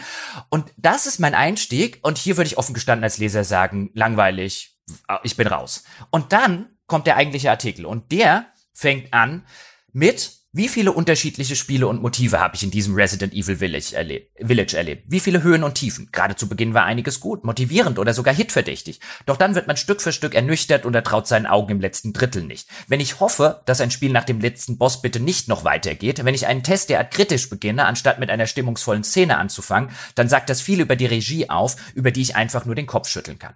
Und das ist gut. Warum ist das nicht dein mhm. Einstieg? Also danach will ich weiterlesen. Nach dem eigentlichen, das ist so ein klassischer spielejournalistischer Einstieg, von denen ich auch im Laufe meiner, meiner Zeit so viele geschrieben habe und die können eigentlich alle weg. Ich finde das auch total spannend. Es ist einfach, als wäre dieser erste Text, den du vorgelesen hast, wirklich der Teaser von einem anderen Menschen geschrieben worden. Es ist eine komplett andere Wortwahl, ein komplett anderer Textrhythmus, äh, eine andere Perspektive. Hier wird von uns, wie uns der Trip gefallen hat, verrät der Test gesprochen und dann der knallharte Wechsel auf da, auf den Punkt, wo, anders kann ich es mir nicht erklären, das Dokument von Jörg dann wirklich angefangen hat, nämlich der eigene Test. Und ich habe dann auch überlegt, wie kann man das erklären? Hat es vielleicht was mit Suchmaschinen zu tun? Dann denke ich mir, da stehen aber eigentlich nicht genug dieser Keywords drin, die ich erwarten würde für einen Text, der extra für die Google-Suchmaschine gefüttert wird. Es, das, vielleicht ist es dazu gedacht, die Leute so ein bisschen, also ihnen so eine Schnellzusammenfassung zu geben, damit sie ähnlich wie bei Spiegel Online in der Einleitung wissen, okay, hier sind wir also unterwegs, darum ging es also, bevor dann Jörg quasi völlig loslegen kann, ohne in Verlegenheit zu sein, irgendwelche Dinge grundlegend zu erklären ich, mir fällt das ganz schwer, das einzuordnen. Es fühlt sich wirklich an, als hätte äh, Jörg diesen Text abgegeben oder weiß ich nicht, irgendwem gegeben zum Einbuchen in dieses System, damit das auf der Webseite erscheint. Und dann gibt's dann noch diese Spalte, Teaser-Text und dann hat es halt jemand anderes einfach ausgefüllt. Also ich krieg die beiden Teile nicht zusammen. ja, oder sie haben dann, vielleicht haben sie mittlerweile einen Generator für, für die Teasertexte. ja. ähm, aber äh, also ich weiß, also auch wirklich, ich kann es mir auch aus SEO-Gründen nicht erklären, weil wie du schon sagst, da sind eigentlich zu mhm. viele oder nicht genug von diesen Sachen drin. Das ist auch zu lang ähm, für Google eigentlich ähm, und fehlen die Keywords. Also das wirkt wie etwas, was halt einfach in dem, auf sowohl bei For Players, aber so generell, weißt du, diese, diese so längere Vortexte die sind so über Jahre hinweg oder Jahrzehnte hinweg bestimmt gewachsen und jetzt ist es halt einfach da. Die Seite braucht das, das Template braucht das mhm. und keiner hat Lust, die Dinge auszufüllen. Und niemand ja. gibt sich da so richtig vielleicht Mühe, also weiß nicht, werden wir auch in Zukunft sehen, also ob, ob das so stimmt oder ob das jetzt einfach eine Ausnahme ist. Ähm, aber das wirkt halt wie etwas, was halt ein gelangweilter Autor dort reingeschrieben hat, weil es ausgefüllt werden muss. Und wo ich mir aber auch denke, warum schreibst du denn dann nicht quasi den ersten Absatz von deinem Text da rein? Also es ist doch gar nicht nötig. Du hast doch schon einen guten Einstieg und jetzt hast du noch einen schlechten vorne dran geschrieben. Warum? Vielleicht ist das auch auch so ein bisschen passiert. Ich, ich habe mein Bauchgefühl sagt mir, ich, ich interpretiere da zu viel rein, aber ich sag's jetzt trotzdem. Vielleicht ist es auch passiert, um bisschen das aufzufangen, was der Titel ursprünglich gemacht hat. Also Capcoms Horror Show, wir haben ja schon drüber gesprochen, das ist ein Titel, der spricht in Chiffren, hier stecken Informationen drin, die sie eigentlich nur erschließen, wenn man Resident Evil 8 zumindest ein bisschen einordnen kann. Und wenn ich mir jetzt vorstellen würde, wenn ich mir jetzt vorstellen würde, dieser Zwischenteil, an dem wir uns gerade so ein bisschen stören und nicht so richtig verorten können, wenn der fehlen würde und ich jetzt an dem Punkt immer noch nicht wüsste, was Resident Evil Village ist und ich nur draufgeklickt habe, weil zum Beispiel das Teaserbild cool aussieht, es würde relativ lange dauern, bis Jörg mir klar macht, was eigentlich Sache ist. Und ich kann mir vielleicht vorstellen, wie gesagt, mein Bauchgefühl sagt mir, ich mache daraus gerade zu viel, aber ich könnte mir vorstellen, dieser Teaser-Text ist ist der Teller, auf dem Jörg später sein Schnitzel drauflegen wird. Und ohne Teller macht's keinen Sinn. Das äh, fühlt sich so ein bisschen an, die Leute reinzuholen, die vielleicht nicht wissen, um was es hier genau geht und den denen quasi das nötigste Futter zu geben, damit Jörgs Kritik dann das, möglichst pointiert wird. Okay, aber es steht ja nicht mal das Genre drin letztlich. Ähm, oder das, weißt du, ist, ein, ist es ein Shooter, ist es ein was? Im Infokasten hast du recht. Okay, ja, da. ähm, aber, aber, also der Einstieg, äh, der sagt ja eigentlich nur die ganze Story-Prämisse des Ganzen und dann auch noch nicht ja. mal irgendwie besonders, ähm, besonders äh, inspiriert oder so erzählt auf irgendeiner Weise, sondern mhm. einfach wirklich dröge zusammengefasst. Und es, es, komisch, im zweiten Absatz geht's dann weiter mit einem, warum sollte ich mich ihr, also der Regie, im Aufbau dieser Kritik anpassen? Warum schön chronologisch zwei Seiten mit Positivem beginnen, nur um dann alles stückweise einzureißen. Nix da. Ein Test ist nicht dazu da, schön einzustimmen. Und dann denke ich, warum hast du ihn dann schön eingestimmt? also ja, genau. Das ist ja nur ein Indiz. Da scheinen irgendwie zwei Leute aneinander, also nebeneinander gearbeitet zu haben, nicht auf demselben Monitor. Ich kann es mir anders nicht erklären. also ich, ich, äh, ich vermute, das ist einfach so eine Konvention, so Spiele, also eine spielejournalistische, also die, diese, diese von dieser Sorte Vortexte habe ich in meiner Karriere so viele gesehen, äh, teilweise ja. selbst geschrieben und so weiter. Ich glaube, dass ich könnte mir auch einfach vorstellen, dass das wird ganz automatisch einfach mal gemacht. Da sind Fleisch und Blut oder so übergegangen. Ähm, und hier, hier wird halt deutlich, kann man eigentlich echt weglassen lassen, in dem Fall. Ähm, kommen wir zur GameStar. Die ist ja, die, die schafft noch was Großartigeres. Die will, die verspricht mir die Quadratur des Kreises. Das ist krass. Also ich lese mal vor, der Teaser-Text, ein, ein, ein viel kürzerer, äh, der sagt, Resident Evil, Sie äh, Resident Evil hat sich mit Teil 7 neu erfunden. Jetzt soll Village absolut jeden Fan glücklich stimmen. Das Kunststück gelingt sogar, allerdings mit Abstrichen. Wo ich so ein bisschen vom Stuhl gefallen bin. Also, was? Also, das ist genau dieselbe Reaktion, die ich auch im Titel schon hatte, wo ich denke, Moment mal, was? Also, das Kunststück gelingt, jeden Fan glücklich zu stimmen. Absolut. Aber jeden. mit Abstrichen? Absolut jeden. Ja, nicht nur jeden, absolut jeden. Ich verstehe es nicht.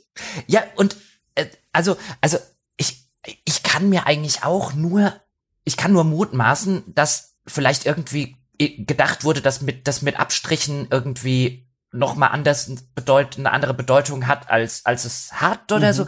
Aber was der was der Vortext hier macht, ist, er sagt, also nicht nur also ich mag ja steile Thesen, ja, und ich bin großer Fan auch von steilen Thesen in Einstiegen, wo ich dann denken würde, das, ja, das musst du mir aber mal, ha, da bin ich ja mal gespannt, wie du mir das erklärst. Aber das hier ist halt einfach auf den ersten Blick eine These, die halt einfach nicht stimmen kann. Also es wird nicht absolut jeder Fan mit dem Spiel glücklich werden. Und ich kann das auch als Autor nicht behaupten, weil ich habe ja nicht absolut jeden Fan gefragt und ich brauche ja nur einen einzigen irgendwo auf der Welt, der nicht glücklich damit ist und, und, und schon fällt diese ganze These in sich zusammen. Ja, ich weiß, was er sagen möchte, nämlich, hey, wenn ihr Resident Evil Fans dort draußen seid, dann wird euch dieser Teil irgendwie sehr, sehr happy machen. Das ist meine These. Aber die ist so unglücklich auf so einer, auf so einer, auf so einer viel zu weit aus dem Fenster gelehnten Sache geschrieben, dann versucht er noch die Einschränkung zu machen mit Abstrichen. Ja gut, dann bin ich mit Abstrichen glücklich. Aber weißt du, ich brauche mhm. immer noch nur einen, der auch mit Abstrichen nicht glücklich ist, um die These ad absurdum zu führen. Also da hat, ich weiß nicht, wer bei der Gamestar den Artikel dann gegengelesen hat aus der Chefredaktion von den leitenden Redakteuren, aber da hat irgendeiner seinem Autoren echt keinen Gefallen damit getan. Das kannst du so nicht rausstellen. Ja, und halt leider auch den, den Lesenden, weil, wie gesagt, also diese Verwirrung, die meine ich dann schon ernst. Also du, du sitzt dann davor und im Grunde weißt du dann jetzt wirklich gar nicht. Also was noch, finde ich, im Titel man fast schon so als einen spannenden Widerspruch verstehen kann. Erwartungen werden erfüllt und trotzdem überrascht, aha, hm, okay, ich bin mal interessiert im Teaser fühlt sich das an wie ein inhaltlicher Fehler. Also als hätte da irgendwie, wäre da nicht zu Ende gedacht worden, was damit eigentlich gemeint sein soll. Und das ist was, was übrigens, ich glaube, das ist dann, also sowieso alles hier, aber, aber das ist dann nochmal ganz besonders ein sehr subjektives Empfinden. Sowas begleitet mich dann auch den Text durch. Also wenn ich im Teaser das Gefühl habe, hier wird inhaltlich auf einer Logikebene operiert, die also eigentlich gar keinen Sinn ergibt, dann dann starte ich schon mit so einem Stirnrunzeln rein. Und das ist, finde ich, immer, also das, das ist schwer, dann da wieder rauszukommen. Also mir fällt es schwer, das dann abzuschütteln, wenn ja. ich schon so mhm. reingeleitet werde. Ja, also wenn, wenn ich den Artikel jetzt gegenlesen würde oder einen, einen ähnlichen, der so einsteigt, würde ich, würde ich einem Autoren sagen, Pass mal auf, dein Artikel ist tot nach dem Einstieg. Also dead on arrival, wie ein Mediziner sagen würde, wenn er an die Stelle eines Unfalls mhm. kommt. Einfach, weil du etwas versprichst hier, das du nicht halten kannst. Dein Artikel wird nicht in der Lage sein, mir darzulegen, warum dieses Spiel absolut jeden Fan glücklich stimmen wird. Du wirst immer, du hast eine Messlatte so hochgelegt da oben, völlig unnötigerweise, das brauchst du ja gar nicht. Ähm, leg sie zwei, drei Dinge weiter runter und dann passt sie immer noch. Ähm, du hast die Messlatte so hochgelegt, du kannst nicht drüber springen. Das wird dein Artikel mhm. nicht leisten können, weil das, das, das, das kann der beste Autor auf dem Planeten kann dieses Versprechen nicht mehr einlösen im weiteren Verlauf. Und das werden wir halt auch sehen. Und daran scheitert der Artikel leider Gottes, der viele interessante Aspekte macht, ist, dass er gestellt wurde unter eine Prämisse, die er nicht schaffen kann. Ähm, der hat sich halt wirklich was Unmögliches vorgenommen. Und das, das wird halt, also das ist halt strukturell ein Problem. Klar, das fällt jetzt nicht jedem Leser und so weiter aus, insbesondere die Fans, äh, die halt vielleicht ein bisschen Bestätigung suchen und so weiter, die werden das jetzt nicht merken. Aber so auf einer, auf einer rein handwerklichen Sicht tut man dem Autoren echt keinen Gefallen, wenn man hier nicht sagt, mm, mm, mm, mm, mm das ist, das ist zu weit aus dem Fenster gelehnt. Mhm. Der Text leitet dann weiter. Wir haben ja auch schon gesprochen bei For Players, wie es dann losgeht. Also du hast ja auch schon vorgelesen, da der positioniert sich sofort Jörg als als äh, Kritiker im Raum und fasst auch schon direkt seine Unzufriedenheit in ersten Worten zusammen, wie er zu diesem Spiel steht. Und äh, die GameStar ähm, wählt hier einen anderen Ansatz, alleine auch schon sprachlich. Ähm, ich äh, lese einfach mal ganz kurz vor, wie dieser Text beginnt, direkt nach diesem Teaser, den wir eben zitiert haben. Junge, Junge, was hat Resident Evil 8 in den letzten Monaten nur für einen Aufruhr im Internet verursacht? Angefangen bei den Trailern, die uns Serienveteran und Fanliebling Chris Redfield als Bösewicht verkauften. Und dann wäre da natürlich noch die Vampir-Lady Dimitrescu, die nicht nur Fanherzen zum Schmelzen brachte. Dass der nächste Hauptteil der Resident Evil-Reihe aber auch, aber auch abseits überdimensionaler Schurken und viel, viel Internetliebe eure Aufmerksamkeit verdient hat, verraten wir euch in unserem Test. Äh, obwohl den nächsten Satz nehme ich auch noch mit, denn immerhin will Village eine eierlegende will Wollmilchsau werden. Jeder Fan soll bedient werden, indem das Gameplay-Gerüst aus Resident Evil 7 klassischen Horror mit der Action moderner Teile kombiniert. Und da steckt eine ganze, ganze Menge schon drin. Ich will vor allem zuallererst auf die Sprachebene raus. Hier wird eine eine, eine Front aufgemacht, die, die neu ist in den Texten, die wir bisher gesehen haben und die äh, setzt sich dann noch viel stärker im Text weiterhin durch, nämlich die Perspektive des Uns. Die GameStar positioniert sich hier, das ist das Gefühl, finde ich, das bei dem Text durchgeht, als ein Sprachrohr oder vielmehr eine, ja, doch, als auf Seiten der Spielerschaft, der Gamer, sage ich mal, dieses, dieses Wort nehme ich sehr ungern in den Mund, aber in dem Fall passt es ganz gut, also dieser Menschen, die sich als Gamer identifizieren und wir, die GameStar, haben für uns, die Gamer, sich dieses Spiel mal angeguckt und wir, wir baden anfangs noch so ein bisschen in diesen Insider, ne? Es ist so diese kleine Anspielung, was mit, mit Chris Redfield war. Da haben wir uns ja alle drüber aufgeregt, dass der so verkauft wurde und wir erinnern uns alle an die Vampir-Lady, die wir irgendwie auf eine Art unangenehm erotisch fanden. Haha, Junge, Junge. Und jetzt geht's aber los, jetzt gucken wir mal, was das Spiel so uns zu bieten hat. Das ist so die Stimmung, die aufgemacht wird und das ist eigentlich erstmal völlig wertfrei jetzt fest, festgestellt und beobachtet. Ich finde es nur interessant, weil hier wird wirklich so eine, eine Front aufgemacht, die sich ganz deutlich zu Four Players unterscheidet. Dort ist es so, ich, Jörg, der Kritiker, gegen Resident Evil 8 und Capcom. Und hier ist es, wir, die Gamer, gucken mal, was uns Resident Evil 8 so zu bieten hat. Das ist eine ganz andere Ausgangsposition. Ja, total. Sehr, sehr gut beobachtet, Dom. Habe ich auch ganz groß hier bei mir auf den äh, Notizen stehen. Ähm, und hier wird das uns übrigens, von dem ich nie ein sonderlich großer Fan gewesen bin, aber hier wird's, hier wird's handwerklich sehr, sehr geschickt gemacht. Ich finde, Einstieg, der Einstieg ist auf, für das, was er tun will, nämlich zu zeigen, ich bin, was ich, der Autor und damit wir als Gamester einer von euch. Ja, ähm, ja. Wir haben das auch erlebt, weißt du, wir waren Teil mit diesem Aufruhr, ja. Die haben uns äh, ähm, den äh, den Chris Redfield als Bösewicht verkaufen wollen, ja. Und wir waren auch welche von denen, die äh, bei der Vampir-Lady Dimitrescu da gesessen haben, gesagt haben, die Frau ist vielleicht drei Meter groß, aber sie sieht schon, sie sieht schon echt erotisch aus und so, weißt du, wir sind wir sind Teil eurer Kultur, wir sind Teil eurer Gaming-Kultur und er macht das auch, der Valentin Aschenbrenner, an der Stelle nicht so, dass ich wirklich von Anbietern sprechen würde. Also das ist, das, mhm. das funktioniert wirklich als das, was es sein will, auch weil es hier wieder mit so Chiffren arbeitet. Weißt du, wenn ich keine Ahnung habe, was zur Hölle mit der Vampir-Lady Dimitrescu los war, verliert mich der Text schon hier. Ja, wenn ich nicht weiß, wer mhm. Chris Redfield ist, verliert mich der Text eigentlich schon hier. Was, was waren das jetzt für Aufruhre im Internet? War da, also ist das der Aufruhr im Internet? Weißt du, ähm, als jemand, der sich genau damit auskennt, weißt du ja, rein sprachlich gesehen, Junge, Junge, was hat Resident Evil 8 in den letzten Monaten nur für einen Aufruhr im Internet verursacht? Ja, dann angefangen bei den Trailern und dann war das schon alles, war dann noch irgendwie mehr. Also du, damit du diesen ersten Absatz wirklich verstehst, musst du schon sehr tief in der Materie stecken. Und was hier halt gemacht wird, ist mehr oder weniger ein Aussieben. Wenn wir, das ist natürlich nicht intendiert, aber das findet hier tatsächlich statt. Hier wird im ersten Absatz gesiebt, wer ist einer von uns, wer gehört hier dazu, wer weiß genug wie wir, ja, und wer nicht, weil der kann ab jetzt bitte wieder gehen. Und das wäre was, ja. wo ich, oh, genau, sorry, ja. ich wollte noch einen Satz sagen. Das wäre was, wo ich jetzt sagen würde, als Chefredakteur, ist das unsere Maxime? Wollen wir das? Also ge ge gehen wir notfalls auch in Kauf sozusagen, dass hier Leute abspringen? Ähm, wenn, ja. wenn ja, ist das gut gemacht da finde ich auch da wieder, ist es interessant, uns im, im Kopf zu behalten, an wen sich die GameStar eigentlich richtet. GameStar ist ja kein Mainstream-Magazin, äh, sondern richtet sich an Gamer und Gamerinnen, also wirklich Leute, die dieses Medium als einen wesentlichen Teil ihres Lebens begreifen und sich auch auskennen.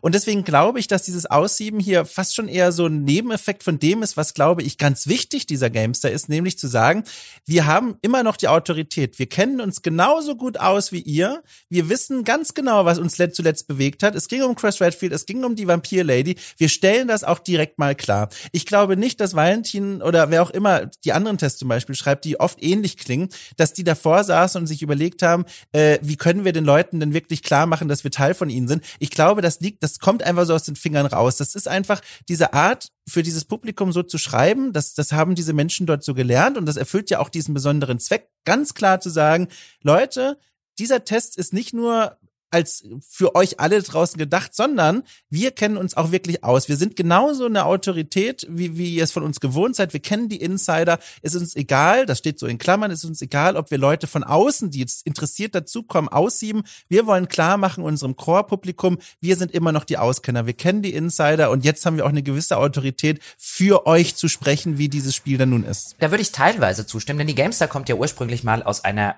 aus einem quasi eigenen Anspruchsdenken und auch dann einen Qualitätsbegriff, der gemacht wurde. Wir sagen euch, ob ein Spiel gut ist, weil wir uns mit Spielen mhm. besser auskennen als ihr. Das war ursprünglich mal, das war, hat die Spielepresse generell häufig so gemacht.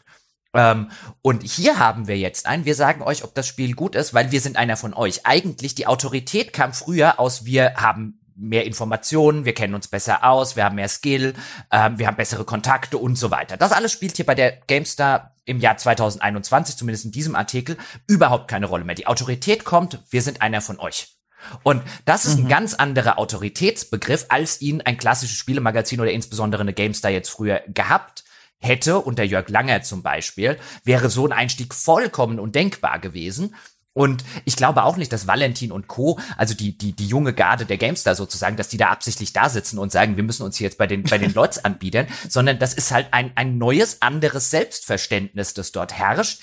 Das allerdings, und ich meine, das muss man dann halt sozusagen auf der Gegenseite in Kauf nehmen, halt nicht mehr wirklich, nicht mehr wirklich Journalismus ist. Also ich will das gar nicht jetzt komplett abschreiten. Das steckt natürlich noch einige journalistische Elemente drin, aber eigentlich ist das hier von Fans für Fans. Und das ist halt eine ganz andere, so, so wird der Artikel zumindest aufgebaut, und das ist eine ganz andere Herangehensweise als ein klassischer journalistischer Text. Und das finde ich interessant, ob das der Weg ist, wenn wir in Zukunft auch sehen, wo jetzt die Games da häufiger hingeht. Ich habe auch selber den Eindruck gehabt, da geht es jetzt mehr hin.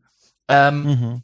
Und das, also wir werden jetzt noch, wir werden jetzt noch sehen, ähm, wie gut das hier in dem Artikel funktioniert. Aber wenn das das Ziel sozusagen ist und ein gewisses, äh, was redaktionelles Ziel von einer Chefredaktion und so weiter, so eine gewisse Vorgabe, in welche Richtung segeln wir, sollte oder müsste es ja schon geben. Und das scheint hier so ein bisschen eine Art Neuausrichtung des Ganzen zu sein, nämlich diese, diese, ja, diese, wir sind, wir sind ein Teil von, weißt du, wir, wir sind auch Fans. Weißt du, früher war die Gamester, wir sind die Redakteure, wir sind die Journalisten, wir sind unbestech und so weiter. Und jetzt ist, wir sind Fans, wir sind einer von euch. Und das wird jetzt auch im Laufe des Artikels interessant. Was ich noch anmerken möchte, ist ein, der hart, es ist halt ein harter Bruch von dem Vortext, ähm, der absolut jeden Fan glücklich stimmen und dann in diese junge Junge, was hat Resident Evil in den letzten Monaten nur für einen Aufruhr im Internet verursacht? Und mhm. ich sitze so ein bisschen davor, vergiss den Aufruhr im Internet, was ist denn jetzt, wie, wie, wie, wie jeden glücklich stimmen? Wie soll das gehen? Erklär mir deine Quadratur des Kreises. Weißt du, du hast gerade, du hast gerade äh, versprochen, die gordischen Knoten zu lösen und dann fängst du an mit dem Internetaufruhr.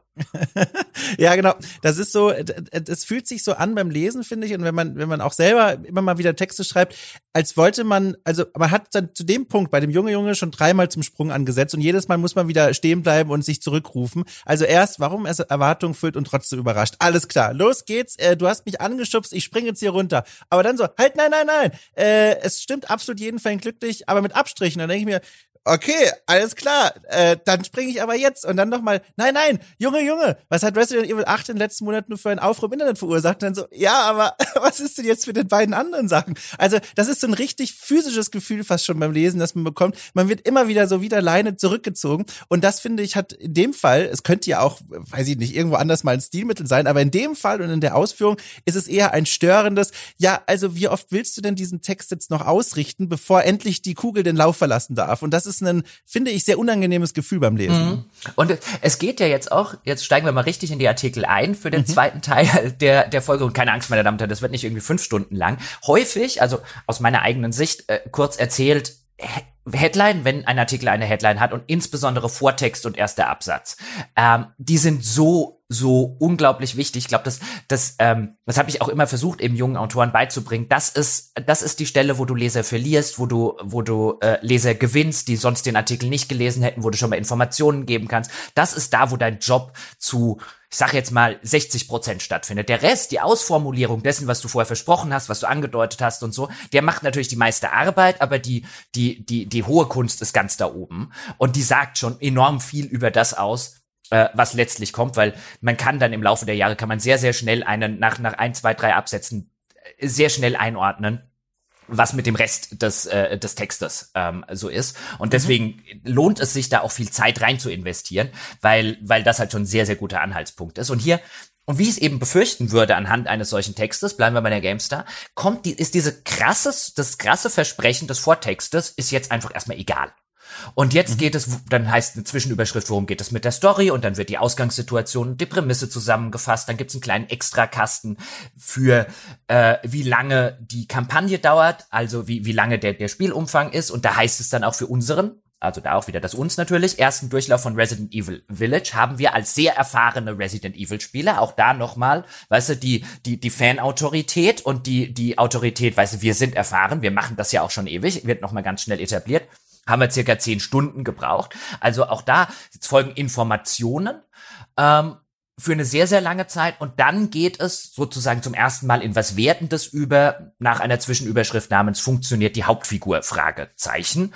Und an keiner dieser Stellen wird in irgendeiner Form nochmal dieses Verspr Versprechen des Einstieges genommen. Und ja, mir geht's da genauso wie dir, Dom. Ich fühle die ganze Zeit, ja, was ist denn jetzt damit?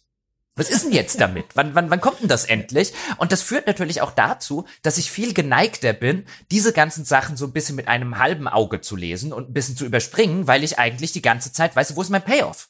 Du hast mir was ja. versprochen, wo ist ja. es? Total. Der Text schlägt hier ein ganz anderes Tempo und auch einen anderen Schwerpunkt an. Wie gesagt, also zuallererst dieses irgendwie interessante Leitmotiv, okay, wie passen die beiden Gegensätze zusammen? Und dann diese Zwischenüberschriften, die du genannt hast, die gehen in eine völlig andere Richtung, nämlich mehr so mh, mm, Produktbeschreibung im Grunde. Die ist zwar auch wertend durchsetzt, also es wird nicht nur beschrieben, worum geht es in der Story, äh, wie funktioniert die Hauptfigur, was haben die Schurken drauf. Es wird auch immer gewertet, aber die Schwerpunktsetzung, die, die, die macht, die setzt setzt eine ganz andere Richtung ein. Dieses, ähm, als würde man wie ein blinder Mensch, äh, der wieder sehen gelernt hat, in einer in einem Spiel aufwachen und würde jetzt in diesen Zwischenüberschriften alles erstmal abklappern, was einem sensorisch zuerst in den Sinn kommt. Also wie gesagt, das allererstes, also worum geht's in der Story, das nehme ich einfach mal mit als so als so den, die Rahmensetzung, aber dann funktioniert die Hauptfigur. Klar, das ist die Figur, die man spielt, mit der bewegt man sich die ganze Zeit. Das ist der erste Punkt. Was haben die Schurken drauf? Also gegen wen treten wir an? Das ist sensorisch quasi genau nächstgelegen, direkt unmittelbar vor den Augen. Dann was kann die Spielwelt, also ich lese hier gerade die Reihenfolge auch der Zwischenüberschriften vor, was kann die Spielwelt, das ist dann, darin bewegen wir uns, da finden die Konflikte gegen die Schurken statt und äh, dann, wie spielt es sich? Das ist dann so dieses, okay, ich habe mich umgesehen, orientiert, hier sind die Gegner, dort ist die Spielwelt, wie fühlt sich denn jetzt an, sich durch diesen Raum zu bewegen? Und diese Erläuterung und, und, und Bewertung des Spiels, äh, die, das ist eine Schwerpunktsetzung, die ganz nah an so einem, finde ich, also das ist jetzt ein großes Wort, aber an so einem Service-Gedanken ist. Das ist so, okay, liebe Leute, wir durften schon spielen, ihr konntet noch nicht, deswegen wir klammern mal kurz, wir lösen mal alle Klammern auf, die ihr vielleicht als Fragen an dieses Spiel habt und liefern euch die Informationen, bam, bam, bam. Dazwischen auch etwas Wertung, aber es geht hier im Fokus, und das finde ich suggerieren auch schon die Überschriften, vor allem erstmal Informationen. Was mhm. ist denn alles zu sehen? Was passiert denn hier? Wie hängt das alles zusammen? Und, und auch hier übrigens, ich meine, die, die, wie du schon schön zusammengefasst hast, es, es, es wird sozusagen, ja, das ist so ein Full-Service-Text, äh, weil dann wird auch ein anderer Extrakasten lautet, muss ich die Vorgänger gespielt haben. Und erklärt mir halt, ich sollte zumindest Resident Evil 7 gespielt haben. Als Service-Artikel funktioniert der echt gut. Ja, ich weiß, wie lang das Spiel ist auf einen Blick, ich weiß, muss ich den Vorgänger gespielt haben und so weiter. Aber er hat offensichtlich nie ein Interesse, seine Fragen zu beantworten. Das, das finde ich so. Da, unter dem Artikel funktioniert die Hauptfigur, steht nicht, ob die Hauptfigur funktioniert.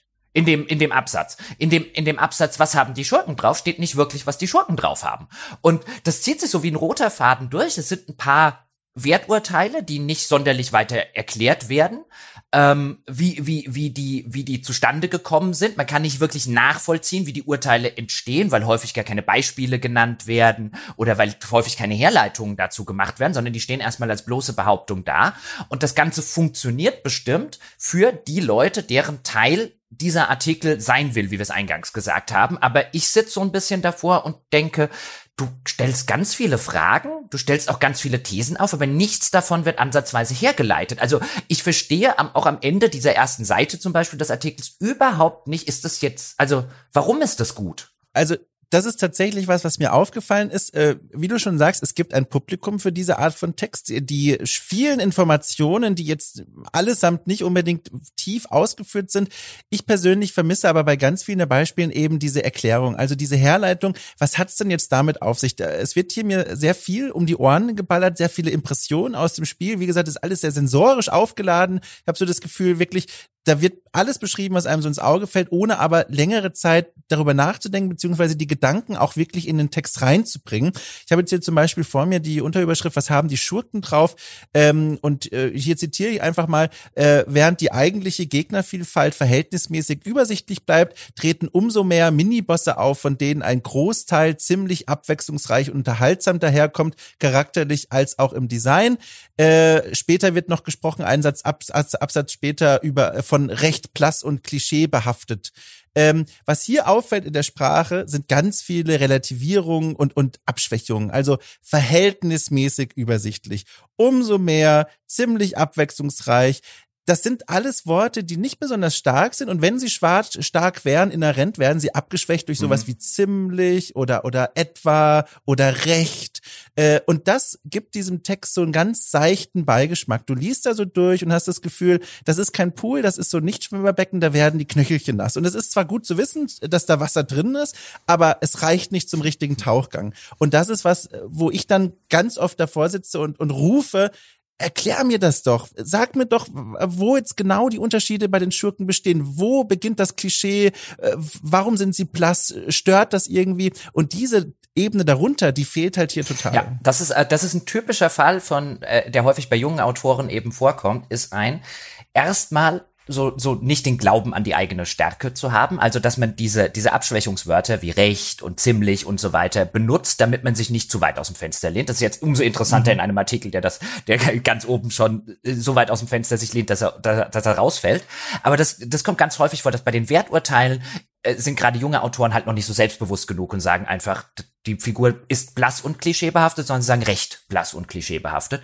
Und das ist halt, wie du schon sagst, insbesondere ein Problem, wenn keine Erklärung folgt. Warum ist die recht blass und klischeebehaftet? Was macht sie denn klischeebehaftet? Das finde ich gerade interessant als Leser, aber dabei bleibt es. Und dann würde ich halt einem jungen Autoren äh, immer sagen, pass auf, streich die sinnlosen Füllwörter, ja, diese Relativierungswörter und erkläre. Weil steh hinter deinem Urteil, aber wenn du hinter deinem Urteil stehen willst und sollst, dann musst du erklären, wo es herkommt. Das ist ja nicht schwierig. Du wirst ja einen Grund haben, warum du die Figur zum Beispiel, da geht's jetzt um die Oberschurkin Mutter Mirinda, Miranda, ähm, warum die recht blass und klischeebehaftet bleibt. Dann schreib doch einen Nachsatz, warum. Nenn mir doch ein Beispiel. Warum sind die anderen besser? Mhm. Ähm, und dann musst du, brauchst du diese ganzen relativierenden Wörter nicht, ähm, die ja deswegen dann drinstehen, weil möglicherweise ja jemand sagen könnte, ja, aber da und da ist das so. Und dann hättest du ja das Beispiel, auf das du zeigen kannst, ähm, was du, was du damit gemeint hast. Aber stattdessen, genau, bleibt es halt eine, eine Behauptung, die auch noch abgeschwächt wird. Und deswegen ist es halt keine gute oder keine starke Behauptung für mich als, als Leser, sondern eher sowas, was sich dann halt, was sich halt so runterrasselt, aber was unter dem, unter dem Strich halt nichts Greifbares ist. Also ich krieg den Artikel in der Hinsicht einfach nicht zu fassen und das wird immer sein Problem bleiben, dass er sich sehr weit aus dem Fenster gelehnt hat und ich am Ende keine Ahnung habe, wie er zu dem Urteil kommt. Ja, also auch wenn ich dann die Meinungskästen am Ende gelesen habe, die GameStar hat hier Meinungskästen von einem, also wenn man die traditionellen Worte nehmen will, Haupttester und, und Nebentester, äh, ist Nebentester das korrekte Wort? Das ist mehr so deine Zeit. Ist das, hat man das gesagt, Nebentester? Zweittester war eigentlich, glaube ich, der, der, der offizielle Begriff. Ja, genau. Und die lese ich mir durch und auch da da, da trifft sich, finde ich, nicht die Überschrift wieder. Also dieser Text, äh, um das so, so vielleicht so, so, eine, so eine Zusammenfassung zu machen in, in, unter diesem Aspekt, der, der schubst mich mit einer unglaublichen Geschwindigkeit rein, eben mit diesem Widerspruch in der Überschrift und auch diesem Teaser, der dann schon so ein bisschen die ersten Stirnsrundeln sorgt.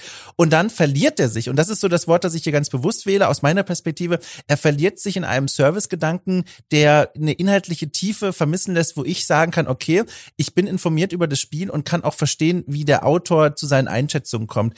Und, und das ist halt was, das äußert sich in einem Punkt ganz besonders. Und das ist einer, den ich mal genommen habe und mal durch die Texte getragen habe, die wir uns hier rausgesucht haben. Und zwar ähm, die Figur des Dukes.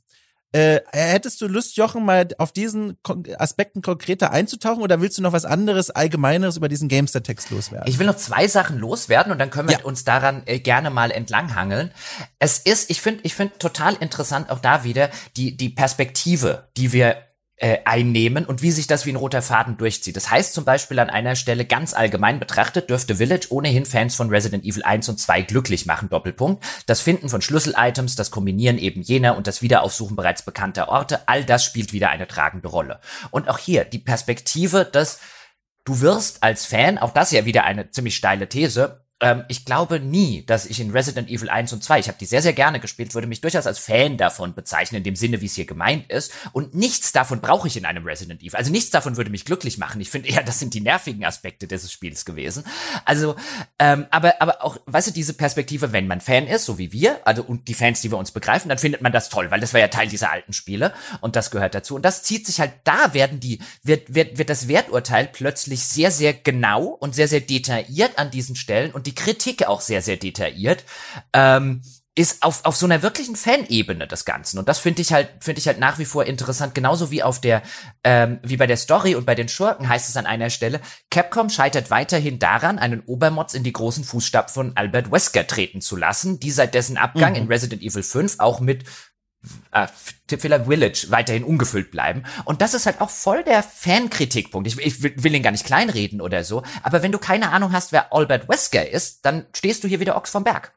Es wird ja auch damit impliziert, dass das etwas Erstrebenswertes gewesen wäre, allein schon durch die Wortwahl, die was versucht wurde, aber daran wurde gescheitert. Und das ist ja auch was, was ich zum Beispiel, also jetzt auch als jemand, der die Spiele gespielt hat, also gar nicht nachvollziehen kann. Und da sitze ich dann auch davon, frage mich, ich finde, das hätte noch einen Absatz mehr verdient, zu erklären bekommen, warum wünscht sich denn jetzt der Autor unbedingt diesen, diese, diese, diese Fußstapfen, die gefüllt werden sollen. Und vielleicht kommt das daher, dass dann dieser Text wieder sich darum bemüht, diese Wir-Perspektive einzunehmen, zu sagen, wir Fans hätten das gerne gehabt, dass der gar nicht sich erklären muss und sagen muss, oder er glaubt, er muss es nicht erklären, warum wäre das toll gewesen, warum scheitert das dann in den Augen der Fans.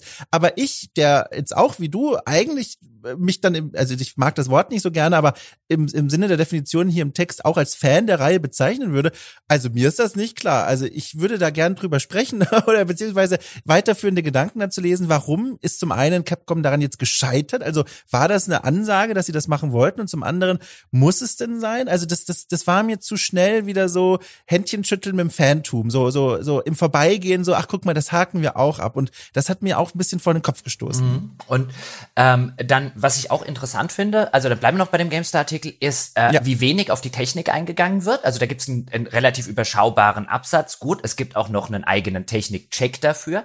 Aber im Vergleich jetzt mit dem Four Players Artikel, der sich wirklich sehr, sehr viel Zeit im Rahmen des Tests für die Technik nimmt, wird hier erkennbar, vielleicht auch deswegen, damit, damit man ihn bei GamePro auch noch mal irgendwie äh, äh, äh, zweitverwerten kann. Ich weiß es nicht. Aber hier wird sich relativ wenig darum gekümmert. Also ich muss einen zweiten Artikel lesen. Das finde ich halt auch ganz interessant, wenn ich jetzt wirklich gerade bei einem PC-Magazin oder dem PC-Magazin in irgendeiner Form irgendwas Technischeres wissen will. Mich persönlich stört das nicht, weil mich interessiert sowas in der Regel nicht. Aber ich finde schon, finde schon interessant, ähm, wie viel da in den in den äh, Technikcheck ausgelagert ist, einfach nur als Beobachtung, gar nicht als Kritik intendiert.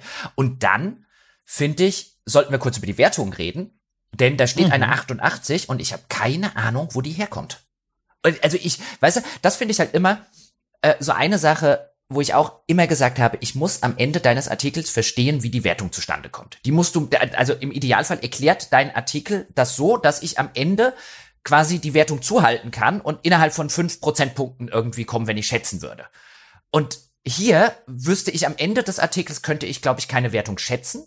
Einfach weil, weil weißt du, es wird ja schon mal positive, mal negative, aber ich weiß gar nicht, wie die gewichtet sind. Zum Beispiel ein großes Negativ, ein großer Negativaspekt, der genannt wird, finde ich auch ganz interessant. Es ist die viel zu kleine Hitbox des Messers und ähm, dass sich äh, Granaten nicht in der Hand abkochen lassen, was ja wirklich sehr detaillierte und ähm, in Anführungszeichen kleine Kritikpunkte sind, die hier aber sehr viel Raum bekommen und ich weiß nicht, ich kann ja gar nicht einordnen, machen dies jetzt wirklich schlechter? Deutlich oder so. Und am Ende steht eine 88 und ich weiß wirklich nicht, woher die kommt. Und über der 88 steht auch noch ein Fazit. Warte, das muss ich mir hier gerade noch mal extra aufmachen. Also noch mal einen Fazitsatz. Ähm, Ah, nee, da muss ich auf Wertung klicken. So rum ist es. Village führt fort, was Resident Evil 7 großartig gemacht hat. Ein gelungenes Schurkenensemble gleicht die unnötig verkopfte Story aus. Jetzt mal abgesehen davon, dass ich sonst kein anderer Kritikpunkt und, und Artikel, den ich kenne, die Story verkopft nennen würde von Resident Evil 7. das kommt da zum ersten Mal vor. Und jetzt frage ich mich, warum ist die ja. Story denn verkopft? Würdest du denn sagen, wenn du dir das durchliest, diesen Fazitsatz und die Wertung, allein jetzt von deiner Einschätzung her, nachdem du den Test auch gelesen hast, dass der Vorgängerteil Resident Evil 7 schlechter oder besser gewertet wurde. Ich hab's hier vor mir. Was schätzt du denn? Ich würde sagen genauso. Also so klingt es. Äh, tatsächlich ist es so. Also das, das ist dann fast wieder in der Tradition des, des Textes. Äh, der Vorgängerteil Resident Evil 7 hat auch eine 88 bekommen mit dem Fazittext Resident Evil 7 belebt die Serie wieder dank Ego-Perspektive und herausragender Atmosphäre ein echtes Horror-Highlight. Ähm, und das mal vom Wording her vergleichen mit Village führt fort, was Resident Evil 7 großartig gemacht hat. Ein gelungenes Schurkenensemble gleicht die unnötig verkopfte Story aus. Ich weiß nicht. Also ich bin eh kein Mensch der Wertung und Zahlen, aber für mich liest sich das nicht wie dieselbe Zahl. Vielleicht ist das jetzt auch zu Detailkritik, aber es ist für mich nicht die gleiche Wertung irgendwie. Nee, ich bin, ich bin also da auch ein bisschen ratlos zurückgelassen. Ich meine, der Artikel, jetzt haben wir, sind wir sehr kritisch damit äh, umgegangen, der hat, finde ich, auf, auf so sprachlicher Ebene hat er immer mal wieder sehr, sehr nette äh, äh, stellen. Mhm. Ich will eine, damit wir auch was Positives äh, dazu gesagt haben, was da ja durchaus drin ist, ähm, weil er dann mal einen Kritikpunkt relativ schön ausarbeitet tatsächlich. Und mein Problem ist weniger, dass, dass nicht Kritikpunkte drin sind, sondern dass ich auch nicht einschätzen kann, wie die in Relation zueinander stehen. Ähm, weil dann heißt es zum Beispiel, stellenweise fühlt sich Resident Evil deswegen, ähm, also wegen erzwungenen Plot-Twists, darum geht es, deswegen fast wie eine Art brasilianische Telenovela an, in der einmal zu oft irgendetwas Unfassbares aufgedeckt wird was sowohl den Protagonisten als auch das Publikum mit offenen Mündern zurücklassen soll, nur eben ohne Close-ups auf entsetzte Gesichter und entsprechende Musikuntermalung. Das finde ich stark. Die brasilianische Telenovela mhm. ist super. Ich meine, ich habe keine Ahnung, wie eine brasilianische Telenovela geht, aber das Bild funktioniert, weil ich mir sie ungefähr jetzt so vorstelle. Ähm, und das ist, das ist wirklich, das ist wirklich nett gemacht, weil das jetzt wirklich endlich mal eine der wenigen Stellen ist, die, die einen Kritikpunkt plastisch macht und auch ein Lob. Äh, äh das fehlt mir an anderer Stelle auch, weil jetzt kann ich mir was drunter vorstellen. Weißt du jetzt, und, und, und die Telenovela sozusagen als Beispiel, ich meine, das, das setzt das Ganze ja sehr, sehr in ein etwas kitschiges Licht und so. Und dann, dann, dann wird, dann wird greifbar. Und wo ich mir denke, du kannst das ja offensichtlich, so, mehr so. Ja, wobei ich dann auch direkt die Forderung, die da, ach, Forderung ist das falsche Wort, den Wunsch, den Wunsch aus dieser Beobachtung heraus, da steige ich dann schon wieder etwas aus, denn direkt daran anschließt sich an diese Beobachtung, für die nächste Fortsetzung wünschen wir uns, dass sich die Autoren in dieser Hinsicht wieder ein bisschen zurücknehmen. Und das weiß ich nicht. Also das ist so eine Folgerung, also dass sich die Autoren dann zurücknehmen, dass man quasi nur noch die Schusssequenzen hat, wenn man das auf die Spitze treibt. Das ist so ein Wunsch, auch sehr vorsichtig formuliert übrigens. Da wird ja nicht mal eine Forderung, was man ja durchaus machen könnte als ein kritisches Medium wie die Gamestar, äh, machen könnte, sondern da wird der Wunsch ganz vorsichtig formuliert, was ja auch so ein bisschen zu dem Duktus in dem Text allgemein passt. Ähm, das ist eine Forderung, die, oder ein Wunsch, der erschließt sich mir so nicht. Und das, das hat es für mich wieder so ein bisschen verwässert, aber ich bin ganz bei dir. Der Text hat natürlich seine Momente, Momente, wo man drüber liest und sagt, das ist richtig nett formuliert. Aber es ist gleichzeitig auch ein Text, der mir vor Augen führt, als jetzt, wenn ich jetzt von meiner Perspektive als Dom Schott spreche, das ist einfach nicht die Art von Kritik an einem Spiel, die ich suche, wenn ich mich in der Kritiklandschaft umschaue. Die Daseinsberechtigung ist vollkommen da. Das ist einfach ein, ich würde sagen, mehr in der Richtung des Service Pieces, weil es eben, wie wir auch jetzt schon an diesen Zwischenüberschriften gesehen haben, Informationen gerafft zusammenfasst, ganz schnell einen Überblick bietet, was kann man hier erwarten, wie steht die Gamester dazu dazu, sage ich auch extra, nicht der Autor, sondern die Gamester, weil das auch so formuliert ist. Ähm, aber das ist nicht die Art von Kritik, die ich persönlich äh, suchen mhm. würde. Also wir, ich, äh, das würde ich auch sagen. Also wir sind offensichtlich nicht Zielpublikum dieses Textes. Und ja, das ist auch völlig genau. okay. Ähm, das ja, kann man klar. auch völlig sein. Also der, der Text richtet sich offensichtlich an Menschen, die sich weniger analytisch und detailliert und so weiter mit einer Spielekritik beschäftigen und beschäftigen wollen als wir. Und in der Hinsicht ist es auch da eine ganz interessante Beobachtung, dass da eine GameStar sich deutlich wegbewegt von dem, was mal eine GameStar gewesen ist und was sie äh, in Anfangszeiten unter Jörg Langer und so weiter lange war und auch lange sehr, sehr ernst genommen hat, nämlich quasi, dass sie die, diejenigen sind, die sich, weißt du, die die meiste kennen haben, die sich am detailliertesten damit beschäftigen, die jedes, in jedes Löchlein reinleuchten und so weiter. Und es ist auch völlig okay, sich davon wegzubewegen und in vielerlei Hinsicht ist es gut, sich davon wegzubewegen. Allerdings bewegt sich die GameStar jetzt zum Beispiel mit diesem Artikel durchaus in ein Gebiet, das mir dann zu sehr ähm, auf der auf der Fanseite wäre für mich als rein privaten Leser. Also da bräuchte mhm. ich einen anderen Artikel, der mir sagt, ob das Spiel was für mich ist. Ich würde jetzt gern zu dem Duke springen. Darf ich das? Ja, tun Sie das. Okay. Aber erklär, wer er ist. Also, also, also Jochen, das ist doch nicht mein erster Podcast. okay, okay, ich schäme mich. Also, ja, Entschuldigung. Alles gut. Nein, nein, nein. Also, genau, der Duke. Ich muss äh, zuerst mal erklären, was ist denn jetzt los? Warum möchte ich unbedingt auf den hinaus? Also, der Duke ist äh, in der in der Welt von Resident Evil 8 eine relativ wichtige Figur, nicht unbedingt für die Story, sondern vor allem aus spielmechanischen Gründen erst einmal, ohne jetzt auch hier zu viel zu verraten, denn der Duke ist ein Händler. Der taucht immer wieder an regelmäßigen Punkten im Spiel auf und versorgt den Spieler, also Ethan, den, den Protagonisten, mit Munition Munition, mit Waffen, mit Upgrades, mit allem möglichen, was man sich so wünscht, eben in so einem Survival-Horror-Spiel. Und äh, ich will da jetzt nicht zu viel auflösen, weil das ist auch gar nicht relevant. Der spielt auch für die Geschichte so ein bisschen eine Rolle, der klingt sich da manchmal ein, schwebt aber im Grunde über große Teile des Spiels so ein bisschen äh, abseits des eigentlichen Spielgeschehens. Ne? Man kehrt einfach zu ihm zurück und lädt sein Inventar dort auf.